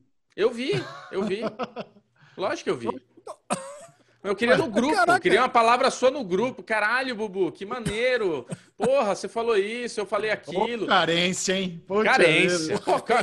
Quarenteners, estamos aqui na, na carência da vida. Mas assim, cara, é, é, é demais. Eu acho que Dark, da mesma forma que Game of Thrones teve um negócio da jornada, Dark teve essa jornada maravilhosa. Apesar de ser só três temporadas, mas foram três temporadas que fez a gente criar o que a gente mais gosta, teorias, né? A terceira temporada, eu não fiquei... É... Eu acho que a terceira temporada ela foi muito mais explicativa e resolutiva do que foi a primeira e a segunda. A primeira e a segunda a gente fica todo confuso, quem entender, mas não entende. E a terceira temporada foi uma temporada de explicações. É, o Michel tem um argumento muito bom, vi a live de você, Michel, lá com a Mikan, com a Carol é, é, Matheus, né? O nome do menino lá que Mateus. apareceu também. É, eu, gost, eu gostei bastante do que você falou, que eu fui exatamente isso. Essa temporada eu fui uma temporada entusiasta. Eu não quis ficar cabeçudo, eu não quis ficar olhando todos os detalhes, tentando entender, porque eu já percebi que a temporada estava muito mais. Vamos entregar o que vocês querem agora, vamos resolver as tretas. Então eu falei, deixa eu ser entusiasta, deixa eu assistir, assistir em um dia inteiro, um, do primeiro ao último, não parei e, e fui feliz. tinha horas que eu falei para vocês que eu não entendi, eu não lembrava. Então, caralho, quem que é esse filho da puta mesmo? Eu ia no Google na hora, Dark XPTO, aparecia lá o cara, criança lá, beleza, é esse cara aqui, é nós. O Tronte, puta, quem que é o Tronte, velho? Quem que é o pai desse pelego, velho? Você puta até que agora. pariu, velho. É, então, sabe? Então, assim, tinha, tinha esses momentos que eu precisava de um suporte ali, mas caguei, vambora, segue o jogo, vai, eu vou entender mais pra frente, se for importante eles vão mostrar. E, cara, sucesso, feliz da vida, Dark é, vou criar aqui um, um, um, Vou levantar uma bola. Que a gente elegeu Dark a melhor série é, no nosso bolão que a gente fez. Ficou em segundo lugar. Em primeiro lugar ficou Mr. Robot, né, Lezinho? Mas hoje eu daria para Dark em primeiro lugar. Ô, louco! Dark Hoje passou Mr. Lugar, Robot, né? passou Mr. Robot. Eu achei que é, Dark, três temporadas. Dark em segundo lugar ficou o Watchmen no Derivado Cup. Watchmen. É. Dark ficou em terceiro. Dark para mim ficaria hoje em primeiro, porque oh, concluiu louco. muito bem. O Michel também tem um ponto muito legal do erro da terceira temporada, que faz todo sentido e foi uma coisa que me incomodou diferente do Michel, que a gente tem a Cláudia Véia, que ela tem esse momento ahá, nessa epifania, que ela descobre tudo mais. Mas para mim, assim, o que, que me incomodou da Cláudia? Ela matou a Cláudia paralela e ela sabia chegar no lugar lá, sabia do rolê todo. Como é que ela, ela pega a bolota, consegue ir para outro lugar e fala, ah, beleza, deixa eu ligar o Waze aqui para chegar na caverna escondida lá da, da Marta. Que porra! E você falou, né, Michel? Ah, ela, ela deve ter entendido que era no mesmo lugar que o Adam, o Jonas, tinha a caverna dele. Mas não, porque a Cláudia nunca foi para a caverna do Jonas, foi? Eu não lembro dela na caverna do Jonas. O Jonas criou essa caverna em 1800 e caralhado. Então, assim, para mim esse não, não foi, foi nem ele. Erro. O Jonas nem, lá, criou, gente. nem criou o Siquimundus. O Siquimundus foi criado ah, antes do. O zoinho do lá, com o zoinho. É, então. Puta que pariu. Pera lá, vocês chegaram, vocês chegaram à conclusão que essa temporada vocês tinham que assistir como entusiastas e eu também. Porque se vocês começarem a pegar detalhezinho, se a pegar detalhezinho, não sei como é que foi a experiência do, do Matheus. Mas, meu, não dá para curtir essa temporada se for se apegar a detalhes. Por exemplo, como é que chegou Hannah com a filhinha dela naquele castelo que ninguém sabe como é que chega? Sabe, é um negócio assim, castelo? assim. Ah, é, aquele, na... aquela casa lá dos Sigmundos lá. Como é que. Sabe, o, Ela falou que foi enviada pela, pela Marta. Eles, eles têm, eles têm a, poké, a Pokébola que pode viajar para qualquer lugar. A Pokébola então, foi cara, esquisita essa também, Pokébola né? chega... É. Ah, é Pokébola pra tudo quanto é lado. Chegou uma hora que, sabe, no primeira, na primeira temporada era muito claro. Tinha ali o... Tinha só o túnelzinho que vai para um lado e vai para o outro. Aí na segunda, puta, super raro, é a maletinha que leva. A Pokébola, cara, é a, é a melhor invenção de UX ever. Cara, em 30 segundos o cara já sabe fazer. Em duas voltinhas você consegue viajar em espaço, tempo e timeline para exatamente aonde você quiser e ainda consegue ser teletransportado para um lugar que não vai cair no meio de uma parede nem de uma pessoa. Plá, pum, caiu, caiu. Ah, caraca, cara. é, a dá, né? Pokébola. Né? A gente, a ah. gente teve a segunda temporada para explicar a maleta. E a gente não teve em nenhum momento a explicação da Pokébola. Então, aí entra a parte entusiasta. Caguei eu, eu já é, entendi que a Pokébola é mágica e ela funciona. Então seja feliz, ela funciona ali. Relaxa, Pokébola é foda. Não, outra coisa, não, que, o... outra coisa que, que não, me, não me cabe, né? Entender? Porque você tem ali o Jonas, puta, você vai pegando a, a história dele, né? Putz, ele jovem, vai sofrendo, vai tendo as perdas e coisa e tal. De repente ele vira o Caveira Vermelha. Pronto. Cara, você não tem. Caveira Vermelha. cara, bom. você não tem. Cara, você não sabe. Esse salto dele, dele se transformar do Jonas pro, pro Caveira Vermelha, pro Adam, cara, você, eu não comprei isso daí. Sabe? Aí, nossa, agora eu sou. A mesma coisa a Marta. A Marta é a Marta sempre. Pô, ela é a Marta, é a coitadinha, é a que tá chorando, é a que tá desesperada, é que eu não vou me transformar, de repente ela vira a Eva. É a velha amargurada. Pronto, cara, sabe? É um. cara, não... é sério, cara. Você não. Na série não mostra essa, essa jornada que leva esses personagens para esse final. Eu, Mas eu, sabe, você tem, vocês tiveram essa impressão também ou não? Eu queria, eu queria escutar um pouco o Michel, porque ele é o nosso especialista. Mas sabe, Ale, eu acho que é isso. Se a gente começa a analisar, parece que a gente não gostou da série. Se a gente começar a falar dessas coisas, parece que a gente não gostou dessa temporada. Mas assim, de novo, como entusiasta, eu comprei tudo. Eu não fiquei assim, como eu gosto de vir aqui e ficar criticando. Pô, mas não, muito é muito é, é, muleta, é muito não sei o quê, muito conveniente. Teve essas coisas, mas cara, foi tão boa a terceira temporada para mim, a minha experiência com ela, assim, de assistir e ver que eu caguei. Então, assim, de novo, Pokébola, foda-se, caguei, ela funciona e é nóis. O Adam derretido, Caveira Vermelho, entendi, ele viajou pra caralho, ele teve que voltar muitas vezes, então derreteu tudo. Não precisa mostrar ele virando mosca, entrando na máquina e, de, e de, de, deformando o rosto e tudo mais. Porque essa deformação, ela vem de repente, né? Mostra ele mais jovem quando ele mata a mãe dele, que ele está menos deformado. Mas a gente não tem a progressão de quando começou a acontecer isso. Mas assim, cara, foda-se, não me importa, problema, gostei pra caralho. Dudu, você não entendeu, você não entendeu. O é. meu problema não é a, a parte física dele se transformar no Caveira Vermelha. É. Porque a, par, a parte física porque é o problema, claro. Porque a Cláudia, a Cláudia, via, a Cláudia viajou muito mais que ele e ficou do mesmo jeito. Não, quer... não, tem nem sinal de cicatriz. Agora, Verdade. o problema é por que, que ele se transforma naquele cara bacana e se transforma num cara obcecado por manter o nó ou desfazer o nó, ou como é que ele toma consciência do nó. Sabe, cara, é, é um conceito tão abstrato que as pessoas não tomariam essa consciência. Pô, aí o cara. Em que momento que o cara vai decidir? Ou oh, agora eu vou fazer um fluxograma dos personagens de Dark aqui no chão em forma de uma asa Ele de anjo. o vídeo da Semiplay também, né? Não, cara, cara, então não, eu acho que a série, ela é, ela, ela, ela, é, ela é feita de vários conceitos, né? Puta uma série conceitual. Eu amei a série também. Pô, eu, inclusive a terceira temporada foi a que eu mais gostei de todas. Mas eu acho que é legal a gente ter uma conversa sobre, sobre a série, inclusive das coisas que a gente não gostou, mas a gente não ser aquele bate-papo claro, que todo claro. mundo vai ter, aquela babação de ovo que todo mundo tá fazendo em todos os canais, né? Acho que é, ah, acho que é não, eu acho perfeito. do cast. É, eu, eu falei uma coisa na live também legal, né, Michel? Que é o negócio do Rick e Morty. Quem é, tá, quem é fã, assiste Rick e Morty, foi menos traumático, né? Entender esses monte de Ricks, monte de Cláudias, monte de Jonas e afim. Vai lá, Michel, desculpa. Fala você. Não, o, o lance aqui realmente, Dark, ele tem, ele tem tantas camadas, tantas interpretações, que mesmo a gente que vê um monte de vezes, analisa, às vezes perde, perde questões legais. Olha, que legal esse comentário que um cara chamado chamado Gui B fez para Carol no Twitter. Uh, o final de Dark não foi um paradoxo também? Até porque o filho do Tan House só foi salvo porque o Jonas e a Marta foram para a Terra Origem. Então, se não tivesse em outra realidade rolado a viagem no tempo, ele não seria salvo. Com isso, como ele foi salvo, o Tan House não separa os mundos.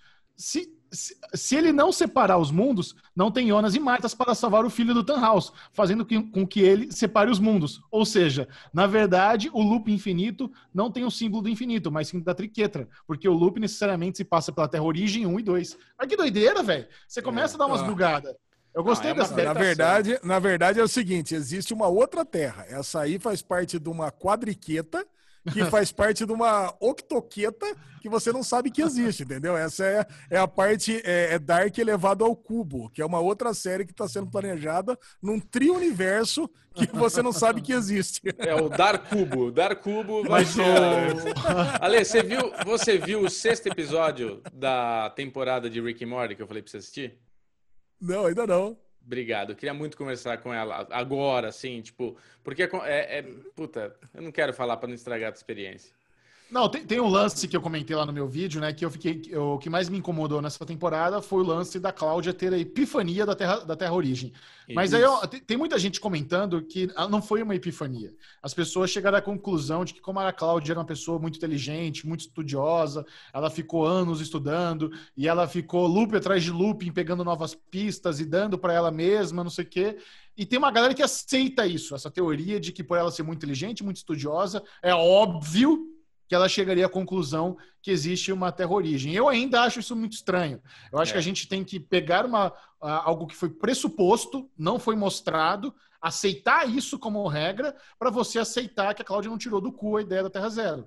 Então, assim, é, para mim isso é muito complicado. Porque quando você está assistindo, a, ela tá lá no bunker, é, refletindo tal, e, e no fundo tem a, ela contando a história, E aí ela fala, ah, eu tô, é, ela explica como funciona a, as realidades alternativas, que durante o, o, o, apocalipse a Terra para por um nanosegundo e é possível você seguir outro caminho. Então ela seguiu outro da mesma forma que a, o Jonas teve um segundo caminho forçado com a intervenção do Bartos, que impediu a Marta de buscar, e depois com a intervenção do Adam, que foi lá salvar ele. É, ela se forçou a criar um próprio caminho e tem uma, uma, uma cloud da realidade alternativa. Aí eu queria saber de vocês, que, o que, que vocês acharam disso, se vocês acham legal essa ideia de que, na verdade, ela é uma grande estudiosa, era óbvio que ela descobria a terra-origem, ou não, foi um deus ex-máquina, ela piruetou da cabeça dela, e aí só por isso. Porque, no final das contas, a Cláudia é a principal personagem de Dark.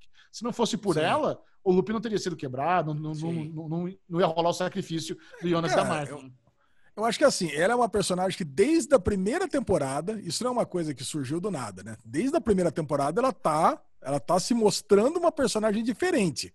Que ela, que ela aparece do nada, ela, ela, ela, ela conversa com os personagens, dando umas dicas é, dando umas pistas do que está acontecendo, dando umas pistas, inclusive, para a gente como telespectador, e dando uma, umas, umas pistas que até ela mesma não sabe exatamente o que está acontecendo. Então pode demonstra que ela está passando por esses nós aí, passando por esses loopings, até que ela, ela consiga estudar melhor e entender qual é o caminho que ela está tomando. Então, porra, ela é a pessoa que está buscando compreender o que está o que, que tá acontecendo. Agora, daí para ela descobrir que existe um terceiro mundo, sabe? Se bem que, cara, se existem dois mundos, por que não existiria um terceiro, né? É crise nas infinitas terras, cara, sabe? para quem lê DC, isso é normal, cara. Se existe o Superman da Terra 2, por que, que não vai existir o Superman da Terra 3? É, Exato. É, é até meio óbvio. Então é isso, né? Tem mais algumas, alguma consideração sobre Dark, vocês dois? Ah, cara, acho que não. Ah. Acho que já tem muito vídeo aí falando de Dark, já tem muita nota. coisa na internet. Bruno Clemente, sua nota para Alexandre Bonfá. É. Ah, Dark como todo, como as três temporadas, eu vou dar nota 5 também, cara. Porque é, apesar de ter esses problemas aí de Dark, eu vou dar uma nota 5, mas não é uma série que eu indico para todo mundo, viu, cara? É uma, é, é uma série que você Cara, inclusive, eu já indiquei para várias pessoas que começaram o Dark e vieram me xingar. Falou, oh, que é isso, tá louco? cara, é uma série que não, não é uma série fácil, né? É uma série é. que. É uma série que. É como você falou, Xexão, é uma série que exige do telespectador. Né? Não é um, uma série que simplesmente você vai pegar, sentar e assistir. Você tem que sentar, estudar a série. É como se você assistisse uma aula de física quântica, sendo que você gosta de física quântica. Então, então não adianta você assistir uma aula de física quântica sendo que você detesta física. Então não, é. não vai. Mas, cara, é, é, é, cara, uma das séries, uma das séries da minha vida, com certeza. Dark é excelente, né? Vou dar minha nota agora. Dark é muito bom, mas não é América Vandal. Então minha nota é 4,5 para Dark. é. Esse American Vandal, cara, ficou pra história, velho. Ele deu uma porra de 5 pra aquela bosta. Agora, quando ele dá 4,5 pra uma série que nem Dark, ele tem que se explicar, tá vendo? É isso aí. Ó, eu queria aqui aproveitar esse momento de Dark e compartilhar também uma questão dos bastidores é, do Série Maníacos, que aconteceu uma coisa interessante lá no canal do Série Maníacos com a entrevista do Jonas e da Marta que a Carol fez. A gente publicou no Série estourou. O, vi, o, vídeo foi pro Em Alta, foi o nono mais visto do Em Alta, tá com 100 mil views, assim. Acho que é a entrevista mais bem sucedida da história do canal. Muito graças a Carol, para sensacional, Carol, muito obrigado. Só que por algum motivo eu tomei a decisão de fazer uma legenda zoeira. Eu não sei por que eu fiz isso. Mas eu sei que na hora de traduzir, que eu fui fazer a legenda, eu falei, cara, a, a, a entrevista tá, tá, tá, tão curta. E eu fiz uma legenda assim, toda misturando meme e gíria da ZL de mano. E fluiu muito rápido. Eu, eu, não, precisei, eu não precisei ficar pensando. Eu fui fazendo, foi, foi vindo na minha cabeça muito rápido, então ficou pronto rápido. E eu postei assim. Quando eu postei o vídeo, eu senti que houve 80% de aceitação, que a galera adorou, falou, puta, que engraçado, que divertido, e 20% de hate.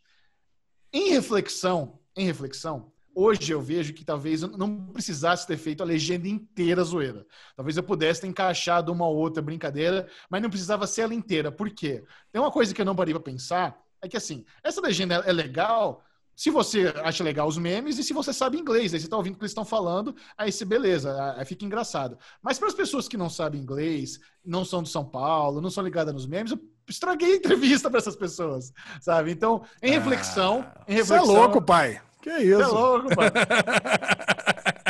Em reflexão, eu vejo que eu, eu poderia, no futuro, eu acho que eu vou continuar fazendo essas brincadeirinhas, mas de uma forma mais contida. Acho que não precisa ser a entrevista inteira zoeira, mas Eu gostei. eu acho caralho. também. Eu acho também que muito do, do, do motivo que fez esse vídeo estourar foi por causa da legenda. Porque o hate se transformou em engajamento. Porque mesmo um comentário negativo, mesmo um dislike, o YouTube encara como engajamento. Então, muitas das pessoas que teriam passado batido pela entrevista, se a legenda fosse redondinha, bonitinha, ah, legal, gostei, mas não ia comentar, não ia dar like nem dislike, o vídeo não ia bombar tanto. Então, esse engajamento do hate ajudou o vídeo a bombar. Olha o paradoxo aí, entendeu? Por mais É. que eu não queira hate, eu não, eu não sou desses caras, eu não, eu não gosto de controvérsia, eu não fico, eu não acho, ah, sabe, eu não, eu, eu sou um cara alegre, feliz, bem-humorado e eu gosto que isso seja transmitido nos vídeos e talvez por isso eu tenha feito isso. Mas aí, ah, agora eu quero saber de vocês, vocês que, ah, que viram as legendas pela, pela primeira vez, o que vocês acharam dessa doideira aí? Eu adorei. Nossa, cara. eu adorei. É, eu adorei eu muito, achei o cara. Eu- Pra mim poderia ser pro vídeo todo, sempre. É, an- antes de o vídeo ao ar, eu mostrei pra Carol, obviamente, como tem o rosto dela. Ela, ela aprovou a legenda, ela gostou. A galera da Netflix, a galera- tem muita gente que falou: Isso é um desrespeito. Vocês foram um, um dos três canais do Brasil. Eu Falei: Não é desrespeito porque a Netflix aprovou, os atores aprovaram, tá tudo certo, sabe? Não é como se chegou de surpresa e ninguém sabia o que ia acontecer. A surpresa foi pro público, mas para as pessoas envolvidas estava tudo aprovado. Mas enfim, essa é só uma reflexão que eu queria aqui trazer para vocês. Boa, boa, muito boa. bom. Próxima série, Lesão. Próxima série é Hard. Porra, matamos Hard, cara. Seis episódios curtinhos. Cara, e é uma jornada turbulenta, né? Matar a primeira temporada de Hard. Cara, hard é bom série ruim? brasileira, hard série brasileira da HBO, estrelada por Natália Laje sobre a história de uma viúva que herda do marido uma produtora de filme pornô. Ela não sabia que o business do marido era esse, então ela, uma mulher conservadora, quadradona, do dia para noite precisa mergulhar de cabeça no mundo da pornografia para manter o sustento da sua casa. E eu não diria que foi turbulento, eu diria que foi previsível, né? Não sei se vocês lembram quando a gente fez aquele le- levantamento de, de como seria a temporada. Falei, Putz, obviamente, ela é uma mulher quadradona, mas ela vai ter o despertar sexual dela, ela vai ter alguma ideia diferenciada que vai fazer com que a produtora gere dinheiro. Isso aconteceu. No final da primeira temporada foi o que aconteceu, mas você não, você não acha que foi isso, Ale? Então, algumas coisas foram previsíveis e outras não. Cara, por exemplo, a empresa era uma empresa lucrativa. Então, Certo. pô, ela, não- ela não precisava, é, ela não precisava sair de uma crise, ter uma super ideia para isso. Ela, ela se colocou numa situação onde ela queria mudar o business para, sei lá, tirar algum- alguns elementos ali da empresa, como zoofilia, por exemplo, que ela não concordava, e aí acabou caindo um pouco do faturamento, então ela mudou o business para isso. Só que aí ela- mudou para um business que é pior ainda, né? Que ela foi para ilegalidade total, que ela saiu do mercado completamente ilegal de filmes pornôs e foi para cafetinagem. Cara, Sim. e isso me, cara, me impressionou. Cara, esse, esse plot eu não esperava. Sabe? Mas foi estranho, porque foi, foi uma cafetinagem inocente. É como se ela não soubesse que o que ela estava fazendo é, era, era, era ilegal. Isso que eu achei estranho. É, ela começa a vender é, serviços sexuais usando os atores da produtora para clientes ricos, mas é- é- ela, ela paga de inocente. Ah, não, não- que legal, tô, tô, tô, tô gerando grana para produtora, os atores estão trabalhando, todo mundo tá feliz. Na cabeça dela, ela não conseguia ver ilegalidade. Até a amiga dela Não, jogou não, não, roda. não, não, não, não. Cara, aí você- foi com dois erros básicos. Primeiro, ela é advogada, ela sabia que era ilegal. Assim, ela podia até estar fechando os olhos para isso. Segundo, ela não estava dando dinheiro para a produtora, ela estava pegando dinheiro para ela. Você lembra? Não, Tem- não, acho que. Eu, eu acho É, cara, ela, ela, ela, ela o seu pegava- raciocínio, o seu raciocínio de que ela é advogada, ela deveria saber é correto, mas se você assistir a série, você vê que não foi isso que aconteceu. Cara, ela tava pegando a grana pra ela. Ela tá, ela, ela, ela tava, ela tava, tanto que ela, ela- os atores não podiam falar o que estavam fazendo. Eles estavam saindo às escondidas lá para para sogra dela não podia saber. Cara, ela tava fazendo um negócio por baixo dos panos. Era um business, era um business para ela. Era um business paralelo que ela fazia lá. Não, Então, o lance cara- é é que no final das contas a ideia que ela tem, né, a ideia inovadora que ela tem para salvar a produtora, ah, beleza, não vamos mais fazer cafetinagem, vamos fazer então vídeos tailor-made para milionários. Então, eh, a gente, eh, O que para mim também é um absurdo. Você não ganha dinheiro com pornografia, assim. Você ganha, você ganha dinheiro no volume. Então vale muito mais a pena você ter um milhão de pessoas pagando dois dólares por mês do que você ter um rico pagando 50 pau para fazer um vídeo para ele, sabe? Então esse, esse modelo que ela escolhe para salvar não faz sentido na realidade. A não ser que isso mude, porque como ele já tem três temporadas gravadas, né? A gente descobriu em primeira mão, inclusive na live que eu fiz com a Natália Lage lá no Instagram do Série Maníacos, que eles já filmaram três temporadas. A série vai ter eh, as três temporadas. Talvez isso mude, mas termina a temporada com essa grande ideia. Essa vai ser a sacada da, da Sofix, da produtora pornô, né? É, a sacada é que ela percebeu que tinha ali um filão, que tinha clientes que pagariam para fazer vídeos com os atores pornôs particulares, alugaria, sei lá, ilhas para que acontecesse esses vídeos e teria um e teria um link privado para que as pessoas assistissem e com certeza na segunda temporada esses links vão vazar e vai dar um puta monte de treta. Agora, a série, é, existem duas séries, né?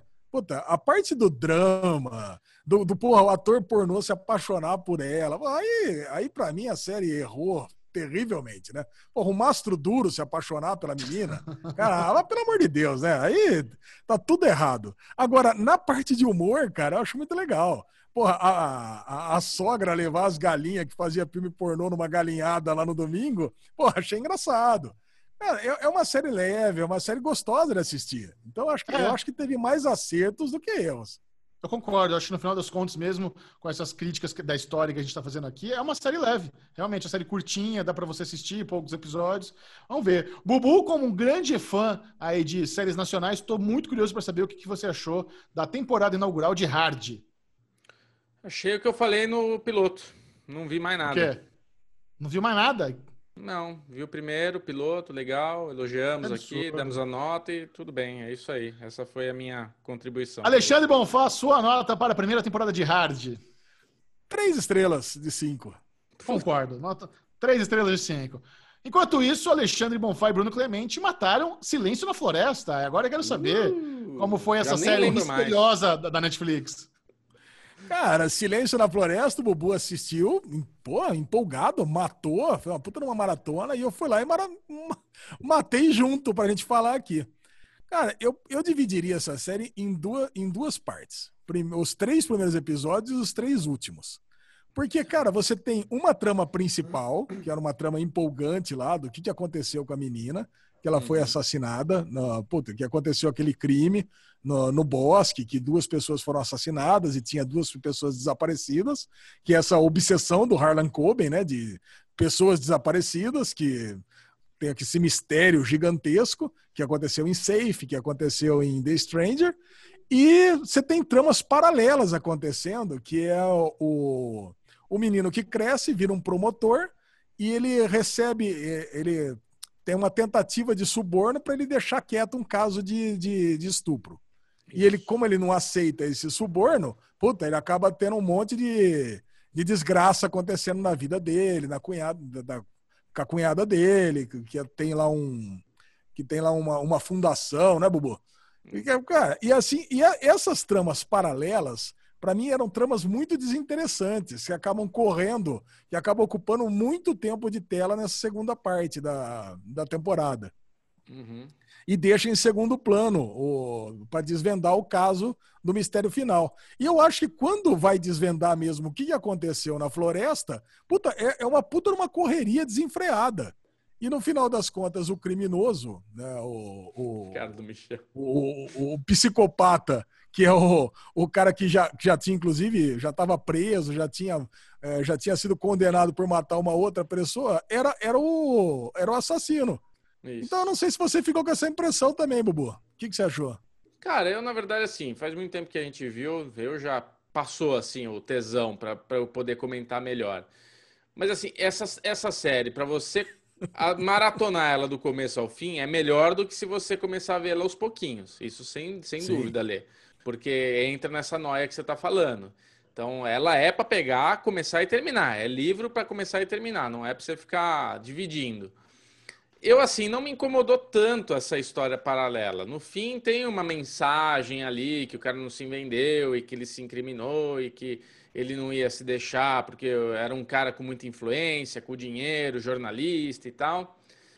Agora, um negócio dessa série que me incomodou foi no fim a mulher ter dado. Não, a gente não vai ficar junto. a namoradinha a mulher, dele não. lá. Puta, o cara. Não, tem duas coisas que me incomodou. É, o cara não conseguiu terminar. Ele, pela primeira vez, estava fazendo amor com a menina na floresta. O casalzinho apaixonado foi interrompido, né? Foi interrompido é. pelo grito fatal. É, e depois, na, na, na, na meia-idade dele, lá na frente, quando ele reencontra ela, começa a ter um, um spark na paixão de novo, desse reencontro e tudo mais, ele chega um momento que ele fala, vamos ter a nossa oportunidade. Ela, não, acho que não. e tchau. Caralho, ah, muito cara, bom, é, Não, é verdade, o maior cock block do mundo. Dois, né? É. Agora, Agora, o problema, cara, não é só isso. E aí vem a resolução final, né? Aonde que tá a irmã? Puta, cara, aí a irmã. A, a irmã, Chechel, de novo, você lembra em Safe, né? Que a irmã tava na casa da vizinha o tempo Sim. todo, né? A gente não Sim. sabe o que aconteceu. Essa mais ou menos a mesma coisa, porque a irmã acabou sendo escondida na casa da, da vizinha do, do, do bosque ali, porque ela, ela meio que estrangulou a amiguinha lá que acabou morrendo, mas não foi ela que matou, foi o cara. O, o outro menino que sobreviveu também acabou sendo responsável pela morte do cara que, que morreu. E os dois, cara, eles ficaram escondidos a vida toda, os 25 anos. Não é que ele foi responsável, Como que é ele possível? Matou. Ele, Não, ele matou, matou, o moleque é. sem querer. É, ele matou o moleque sem... Porque que acontece? Esse cara que é o mais velho, que induziu eles a um ato ali criminoso, é, chega em determinado momento que ele mata uma menina e a molecada sai tudo correndo pela, pela floresta ali que tem. E nessa correria, um, os dois moleques meio que se separam. Um deles, que é o cara que é o filho da, da faxineira lá, tava com uma faca na mão, né? Tava com um negócio na mão. E ele começa a escutar um barulho na floresta e dá de encontro com outro adolescente. E no reflexo do susto de um assassino estar tá atrás deles, ele vai e esfaqueia o cara, e quando ele vê é o moleque amigo dele, né? Então ele, ele faz parte de um crime, ele tá. Cara, é bom, é bom. é muito é boa. bom. Vamos lá. Bruno Clemente, sua nota para Silêncio na Floresta. 3,75, quase 4. Vale a pena. Vale assistir. Vale assistir. Alexandre Bonfá. Vou dar nota 3 também. Nota tá 3, é uma boa nota. 3 de 3 de 5 para Silêncio das Florestas. E aí, Lesão, peraí, parece que recebemos, recebemos aqui do Boninho de última hora, teve uma renovação. Enquanto esse podcast estava rolando, o que aconteceu? Cara, você não acredita, a série que acabou de ser renovada pela Netflix, vocês vão ficar muito felizes. Into the Night. Noite oh, adentro. Olha! Agora Boa peguei notícia. vocês de surpresa. Outra renovação da Netflix, vi aqui, Lesão. Ah, não, eu, não é eu nunca, renovado pra segunda temporada. Eu não acredito. Onde você Juro? viu isso que eu não vi? Ted Sarandos acabou de me mandar aqui, velho. Que demais. Ah, velho, nossa, olha aí, só, esvaziou o quadro pra semana que vem. Noite Adentro, aquela série que é o terror dos terraplanistas, onde o avião precisa voar pro oeste o tempo inteiro, renovado pra segunda temporada. E eu nunca, cara, série Team maravilhosa, também demorou para renovar. série da Mindy Kailin, que bom. Kaylin, que bom que renovou. Oh, duas, no, duas novidades aí. Bom, Excelente. e para concluir essa parte com ah. spoilers das séries, a, a, hum. o segundo episódio de Perry Manson voltou. E olha, Nossa. diria que foi até melhor que o episódio piloto. Eu também achei, cara. Não, muito Ai. melhor. Já começar na guerra, hum. toda a sequência de guerra ali é muito boa. A gente tem cenas fortes nesse episódio, é, diálogos fortes. Cara, eu achei toda a construção desse segundo episódio melhor que o primeiro. O primeiro introduz muito bem, vem que hum, vem com os dois pés como? cremosamente, mas esse segundo episódio ele pega tudo que teve de bom no primeiro e vai além. Então, assim, o lance da, da da esposa do cara ser amante do cara que estava envolvido na treta, aquela cena que ele chega na casa e o cara se deu um tiro, mas não é um tiro, mas caralho, né? O rosto lá só na parecia Last of Us, cara. Fica daquele jeito lá os caras com os fungos lá. Putz, adentro Sabe o que, que eu né? pensei? Sabe o que eu pensei naquele tiro que o cara deu na cara dele? Eu pensei no cara de cu do Preacher. Como ele teve sorte, né, cara? Não, Porque, mas o. Meu... O melhor de tudo do episódio foi Tatiana Maslany chegando com uma reverenda muito louca lá, pô. Muito bom. Porra, caramba. Nossa. Orphan Black, fantástico. Eu já eu mandei um e-mail pra HBO. HBO, é o seguinte, eu sei que tem um costume aí, às vezes, né, de se liberar elenco pra fazer um Zoom, fazer uma entrevista. Se você me descolar Tatiana Maslany ou Matt Reese, a gente faz um vídeo chuchuzinho que fez aqui, tá? É. Delícia. Caraca, John Lithgow, Tatiana Maslany, Matthew Reese. Que série, que elenco fabuloso, né, cara? Mas eu vou falar, aquele culto no começo tava me perdendo, hein? Foi meio longo aquele culto, hein? Cara, Cara, né, eu, eu realmente sou um menino aí. de pouca fé mesmo, né? Porra, legal pra caramba, cara. Não, mas O o, segundo, o segundo foi ótimo, né? Que é o do enterro do menino lá, do velório, do, Sim, da missa de porra, corpo lá- presente. Sei lá como é que chama isso aí. Mas, cara, ali foi legal porque ela tava botando o pau na mesa mesmo, né? Falou que os culpados sejam queimados no inferno, que torça a cabeça do, do réu, que, que a juíza arrebente, não sei o que. Cara, ali foi muito bom, cara. Não, e toda a, a conspiração, né, para encobrir o, a- o, sequestro, o assassinato da criança, quem está envolvido, não é o pai, é a mãe, com a amante, aí fingiu lá o, o próprio suicídio com a, com a espingarda na boca, e a polícia tá envolvida, e aí chegou agora o promotor também, que é casca grossa. Porra, velho, a série tá, tá crescendo, né, vai expandindo, assim, Nossa. as teias da aranha, e tá tudo, tudo muito interessante. O lance também do personagem do, do, do, do Matthew Reese, o, o, o Perry Perry ter o trauma, o trauma da guerra, as cenas Porra. dele matando os, os colegas por misericórdia, os caras estavam tudo fudido ali, ia morrer envenenado, ele dando headshot nos próprios caras pra aliviar a dor, sabe? Muito foda. Agora você começa a entender por que, que ele tem todo esse, esse descontrole, esse, esse, Esse negócio de. também. Essa autodestruição. é. Você vê como um ator é bom quando você pega coisas que você não entende por quê e depois é explicado, você fala, caralho, eu, eu fiz essa leitura, eu não tava. Por que, que ele tava tão dark, né? Você vê que é um, é, uma, é um. Eu falo dark, a gente lembra da série Dark, mas não tem nada a ver. Mas assim, ele com essa característica. É, cara fechada, pouco expressivo, mas não uma má atuação. Pelo contrário, uma boa atuação que você fala, caralho, velho, por que, que ele tá tão denso, tá tão assim apático? E quando você vai pra guerra e tem toda essa revelação de tudo que aconteceu, tudo que ele viveu, creme, cara, delícia, ótimo, excelente, melhor ator. M pra esse rapaz. Cara, muito, muito 1917 também, as cenas da guerra, né? Lembra demais não, ali os não, não, tô brincando. Sim, lembrou, lembrou mesmo. Porra! Eu queria só brincar, eu só queria te zoar, mas lembrou assim. Uma fotografia bem diferenciada, não tem plano de sequência, mas a gente volta ao filme que a gente Cara. acabou de ver, que é a Primeira Guerra, né?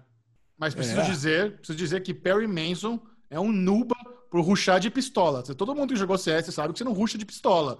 Só se for um echo round. Se não for um echo round, não tem pra você ruxar de pistola, né, velho? Todo mundo com a metranca, com rifle, e ele lá tá. E o cara é bom no tiro, é headshot pra turma toda. Mas beleza, achei meio Nilba. Fora isso, essa é a minha única crítica Nossa. pras táticas de guerra do Caraca. Perry Manson. Mas Mas é- Eu, eu até tava me perguntando se o Xexão continuou falando em português, tá ligado? Mas você não acha que ele tava de pistola porque ele era tipo o cara que tava liderando o squad ali, então por isso ele ele tava de pistola porque ele tava dando instruções. A pistola Não, é só pra cara. não estar desarmado. Você não faz rush de pistola, ainda mais a longa distância, né? Pistola é pra, pra coisa apertado. O Ale zero gamer, né? tá quarter. puxado. Nuba, ruxo de pistola. Eu, caraca, que é isso? Round. Os Não gamers escutou? agora. Vamos ruxar, Ale? Nossa, vamos escutou? ruxar lugar de pistola. Caraca. Não, vamos Você, lá, vamos, você, você me do, Air- do, Air- do Airsoft pro Close Quarter, você usa pistola, não é? É, exatamente. Se você vai fazer um CQB, É. uh, que é o Hum. E daí sim, né? Essa coisa, a pistola você tem, um- você, a- o rifle você se expõe muito. camufladão Para você, para você fatiar, como faz um tropa de elite, para você entrar com um rifle você se expõe muito antes. Com a Sim. pistola você consegue fazer a visada e não se expor. Então por isso Falando tem nisso, Opa. On- Ontem assisti, um- assisti um filme inédito falando nisso aí. Ah, eu sei qual que você John Wick. Wick 3, Parabellum. Delícia. Eu tava aqui cansado, entediado, sentei no sofá. John Wick, de lei. Muito bom. Boa. Então aqui Muito fica bom. a recomendação do Derivado Cast para você que ainda não está assistindo Perry Mason na HBO. Toda semana um episódio novo. Saiba que você está perdendo uma produção de altíssimo nível. Eu não Nossa. estou vendo muitas pessoas falarem sobre essa série e vocês estão errados. Tem que assistir Perry Mason porque está muito bueno. Muito bueno. Está. Para concluir o Derivado Cast dessa semana, vamos aqui Ah, fazer comentários sobre o filme Eurovision, a saga de Sigrid e Lars. Nova, Ah, que delícia! Nova aposta aí da, da Netflix, filme do Will Ferrell. É, e assim, né? Filme do Will Ferrell, você tem que saber o que te espera. É, o, Will, o Will Ferrell é um cara que ele não é conhecido pelo seu range de atuação, aquele cara que vai da comédia ao drama. Ele é o cara conhecido pelo, pela comédia pastelão. Né? Algumas vezes você vê aí alguns outros atores de comédia que conseguem fazer um bom filme dramático. Não é o caso de Will Ferrell. E esse, novamente, é mais uma bomba gama da Netflix aí com esse filme horroroso, com um filme. Não poderia ser uma pior sessão da tarde do que esse Eurovision aí. Puta zoeira, chato, sem graça, duas horas perdido na minha vida. Fiquei com vontade de enfiar um abacaxi no meu, na minha própria boca. Tô louco! Não, gente, não. mais. Conta, Léo, do Não, que, que você se viu trata? errado. É, Você pode ser. errado. Do que se trata esse. Griffith Roy Eurovision, é, para quem não sabe, é um contest, um contest, é um festival. Cara, é um festival, cara, é- e, e é, o, é o festival mais longevo da história do planeta Terra, com, com transmissão contínua. Ficou por 60 e tantos anos, só parou esse ano por causa do Covid. Não sei se você sabe disso. Não é sabia. mais do que Grammy, mais do que Oscar, mais do que qualquer coisa, cara. Não, Oscar e não. ele. É mais do que Oscar, é mais do que qualquer coisa, cara. É, o- é prêmio. 60 63 anos, você falou que tem um prêmio? 60 e tantos anos. Achei cara, que o Oscar é o- 70 e pouco. Cara, é o, é, o, é o concurso mais longevo da história. Sim. Pode ser de música, viu, Xajó? Ah, tá. Pode ser de música. Então, cara, e assim, e pega a patotinha lá da, da Europa. Então, cada país manda lá um representante e depois tem lá o vitorioso. Cara, eu não tô entendendo o que, que você não gostou desse filme, porque pra mim foi um filme divertido, um filme leve, um filme que tem lá seus problemas, cara, mas é um filme cativante, cara. Gostei. Você Eu tô só com- gostou porque tem um Lydian lá, vai. Você só gostou porque tá o Lydian Cara, cantando em russo. Ele o vai falar, elenco- nossa, é mesmo, era o Lydian. Não, pô, o Lídia é o russo, lógico que eu sei, cara. O É, tem, o- bem, tem né? o Dan Stevens, não, tem o Dan Stevens como, como russo. Tem o cara que, que faz o Andri. Cara, eu gosto muito da Islândia porque eu assisti as duas temporadas de Trapped, que é a série islandesa da Netflix. O personagem principal é o, é o que chama Andri, é aquele gordinho, barbudo, que fica ali. Cara, e foi muito engraçado, né? Que eu falei, pô, se a série na Islândia, bem que poderia ter o Andri. Eu falei pra Lu, né? Ele apareceu na hora. Eu falei, caraca, cara. Ela falou, ah, mas também a Islândia só tem, só tem 500 mil habitantes, deve ter dúzia de ator só, né? Tem que aproveitar quem tem aí. Cara, e tem a Demi Lovato no, no, no elenco. Porra, tem a, porra, a Rachel McAdams, o Will Ferrell. Cara, porra, é um puto do elenco legal do filme. E, cara, e teve duas ou três cenas que eu morri de rir. Cara, Eu quero teve, teve uma cena. Quais? Não é possível isso. Da explosão, Cara, teve- certeza. Não, a, a explosão, a hora que vem o braço e eles ficam ali tendo que vibrar de felicidade, mas não pode, né? Porra, quer dizer que eles são, eles são a dupla vitoriosa que vai representar a Islândia, porque não tem mais concorrente. E eles foram escolhidos por causa de um sorteio de fita cassete. Cara, é muito engraçado aquela Eu- cena. eu- cara, Pô, eu quando Will comecei Ferrell- a ver esse filme, a primeira coisa que eu fiz foi, eu queria assistir esse filme do lado do Alê. Que, sem dúvida nenhuma, do lado do Alê, eu teria visto inteiro, que eu não vi, e eu teria me divertido Porra. horrores vendo esse filme. O único filme bom de Will Ferrell que eu gosto é Mais Estranho que a Ficção, filmaço Pô, filmaço, filmaço. Filmaço. Puta filme legal, assim, dele e tudo mais. Mas, cara, os outros filmes é difícil, sabe? O humor dele é, é muito bobão, é aquele humor americano mesmo, sabe? Aquele. "Ah, bobão, é legal, boca aberta. Esse é o tipo de humor que o Will Ferrell faz. eu, a... eu acho que esse filme tem momentos divertidos. Mas assim, é pra ver em família? Não sei, é pra ver com teu filho? Não é, é bobo. Então, assim, é pra ver com a Lê. saber. É pra ver com a Eu Lê. quero saber qual, qual com é o momento que você rolou de rir ali. Boa. Cara, o momento saber que eu, que eu rolei de rir é quando eles provavelmente vão ser eliminados, né? Porque eles fazem a apresentação, ele decide ter. Ele, ele tem aquele insight de colocar um cachecol lá, um, uma peça do vestido dela maior do que deve, aí é um fracasso lá a apresentação deles. E ele sai lá todo chiliquento, virando uh, os negócios de lixo, e ele empurra, e ele empurra o banheiro químico com o cara dentro. Você, che... Você chegou nessa parte, Bubu? Não. Cara, o negócio é o seguinte: o cara tá lá empurrando todo o negócio, daqui a pouco o cara dá um chute no banheiro químico, o banheiro químico cai e o cara só fala dentro: Ei, tem gente aqui! A piada mais barata, nem mostrou o cara, foi só uma piada de voice-over. Você só ouve que tem alguém no negócio. Nossa senhora. Patético. Eu tenho dó, eu tenho muita dó da Rachel McAdams ter que fazer esse filme, cara. É uma pena. É verdade, é verdade. Não, Tem que se rebaixar ela tá esse bem. lixo de filme, cara. Também. Muito ruim. Uma eu pena. pensei a mesma Não, ela coisa. tá muito falei, bem. Por que, que ela tá nesse filme? Como é que convenceram ela a entrar nesse filme, cara? Não, cara, não ela, era- a Rachel McAdams está muito bem. Ela se mostra realmente uma, uma atriz que faz muito bem comédia. Que tem aquele outro filme que ela fez com o Ozark lá. Cara, que ela, ela tá muito bem naquele filme Game também. Night. Acho que é a Noite do Jogo, é. É, Cara, aquele filme é muito bom. Ela tá muito bem lá. Não se compara, Eu, eu né? achei que ela tá muito Não bem se nesse compara. jogo. Cara, e puta, é um filme que pode de tudo, né? É comédia do. Comédia do. de extremos, né? Comédia. Cara, é comédia besterol. Cara, você tem que gostar do gênero pra gostar desse filme. Senão não É tem isso. jeito. Você tem razão. É, então- cara, eu, eu gostei.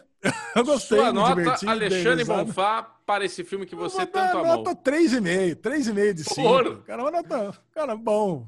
Como diria Micharoca, Bubu não vota porque não veio inteiro. Eu daria uma estrela e meia, mas Micharoca, qual que é a sua nota? Uma estrela redondinha para Eurovision. Isso! Uma estrela! Ah, não, muito pouco. Muito ruim, muito ruim. Alexandre Bonfá, leve-nos para casa. Vamos encerrar o Derivado do Cast de hoje com o bloco Ninguém Se Importa. Bloco Ninguém Se Importa vai pro Bubu de novo. Mandou pra gente aqui uma notícia. Não, não, vai pro Chechel. Pensando melhor, vai pro. Chechel. Tem mais a cara do Chechel. Royce Grace, lutador de UFC, se torna oficial da polícia nos Estados Unidos ao lado do Super-Homem. Que, que, que porra de Nossa, notícia ele não leu a matéria que eu mandei. Ele tá descobrindo agora. Reaction a Le Bonfado, ninguém se importa. Olha lá, Lezinho, brilha. Cara, como assim, cara? Que notícia boa. Ó, lenda do UFC recebeu seu distintivo na semana passada ao lado de ator que interpretou o super-homem em seriado americano. Caraca, cara, que loucura. Ator, O, Eles... lá, O principal. Vamos, vamos lá. O tricampeão, não, Christopher River não pode ser, né?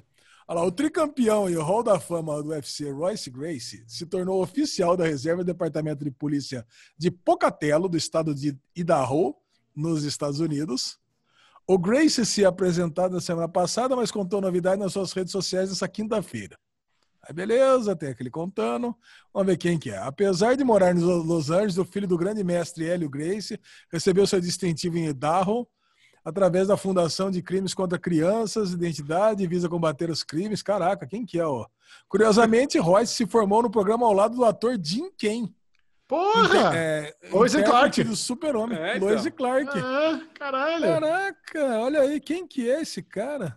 Você não sabe quem é Lois e Clark? As novas aventuras do Superman que passavam na Globo? Lois e Clark, eu sei quem que é, né? Que eu tô olhando a foto aqui e tentando ver quem que é parecido com o Superman aqui, mas tem uns Ah, caras é o- gordos aqui, ele tá tem um cara gordinho. careca. É o gordinho. Parece, parece o derivado aqui, tem um gordo e um careca. Deus- É o gordinho. O gordinho é o Ale, a, a Lesão, repete com a gente aqui, igual o Campbell. Idaho. Idaho. Isso. Idaho. Idaho. É, muito bem. Explorando o tempo que a gente não tem, né? Explorando o tempo que a gente não tem. Você sabe que eu tô jogando Fortnite com o meu, o meu sobrinho, Ale? E eu tava conversando É. com ele. A minha irmã mora nos Estados Unidos há 20 anos, sei lá quantos anos ela tá lá já. E eu tava perguntando, meu, tua mãe tem, tem accent, tem sotaque ainda? Você percebe? Ele falou, cara, tem e tal. Eu falei, mas como é que você sente o sotaque? O que, que ela faz? O que, que... Ele falou, cara, principalmente quando fala world. Aí eu falei, ah, é? Outro dia eu tava falando com meus amigos isso daí. Aí, eu falei, aí eu falei, eu vou falar pra você escutar. Aí eu falei, world. Ele, olha aí, tá vendo? Vocês fazem o sotaque igualzinho, não sei o que. Eu falei, é lógico. A minha irmã, cara, que mora há anos e só fala inglês lá, tem a porra do sotaque e fala world com a porra Fala, mu fala lá. mundo aí, Lê. Vamos comentar seu sotaque. World. Olha lá, tá bom, tá gostoso. É. Ah, lá. Agora foi, mas eu, eu lembrei disso que mais cedo no derivado ele falou um word aí que escapou. Word. Bem. Word. É, agora ele se concentrou. Bubu Clemente, quem quiser continuar trocando ideia com você, como é que faz? Vamos lá, Bclemente22 no Twitter, Bclemente22 no Instagram, um pouco parado, um pouco estopado, mas continua lá. Se, se dá o follow lá, que tá valendo a pena, sempre vale. Fotos de pôr do sol, da minha cachorra soltando pum. ela tá roncando aqui do meu lado, inclusive se alguém estiver escutando, é ela, né, na minha esposa, mas tá tudo certo.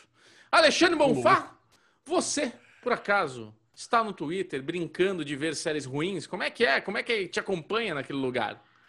Não, ver séries obscuras, nem sempre ruins, às vezes ruins. Assisti Quase The sempre. Luminaries, da Nova Zelândia. Não sei se vocês viram ou ouviram falar. Uma série com a minha querida Eva Green. Cara, gostei do piloto, hein? Claro que Piloto é. bom. Tinha certeza, nem mandei pra vocês que eu sabia que realmente minissérie da Nova Zelândia, vocês não, não havia a menor chance dos meus amiguinhos assistirem. Mas Prefiro ver John Wick gostei. pela sexta vez. Eu, Mas essa bom. semana aqui tava numa disputa boa. Vamos ver se vocês acertam quem ganhou. Teve a série Godfather of Harlem, de novo. Eu coloquei a série Dear, é, Dublin Murder ou É o Presidente, a série do Ê, Amazon. presidente. Dublin Murder. É o Presidente. Olha lá, Bubu Aê, acertou. Bubu. Hoje, O eu tô acertador do dia. hein? Muito bom. Caraca, bom. Bubu, Bubu, muito bom. E É o Presidente é da onde? Twitter. Amazon? É da Amazon, da Amazon. Cara, falaram muito bem dessa série, cara. Um- Claro que Ah, imagina. É. É um diretor de futebol chileno que vira presidente da federação. E- Cara, fantástico. eu tô Já gostei, já. Nossa, maravilhoso. Conte comigo. Isso. Vocês vão ver? Vocês vão ver comigo? É o presidente? Claro que Vamos não. lá. Meu braço tá Cara, eu tô lá agora. no Twitter, Ale Bonfá Cardoso.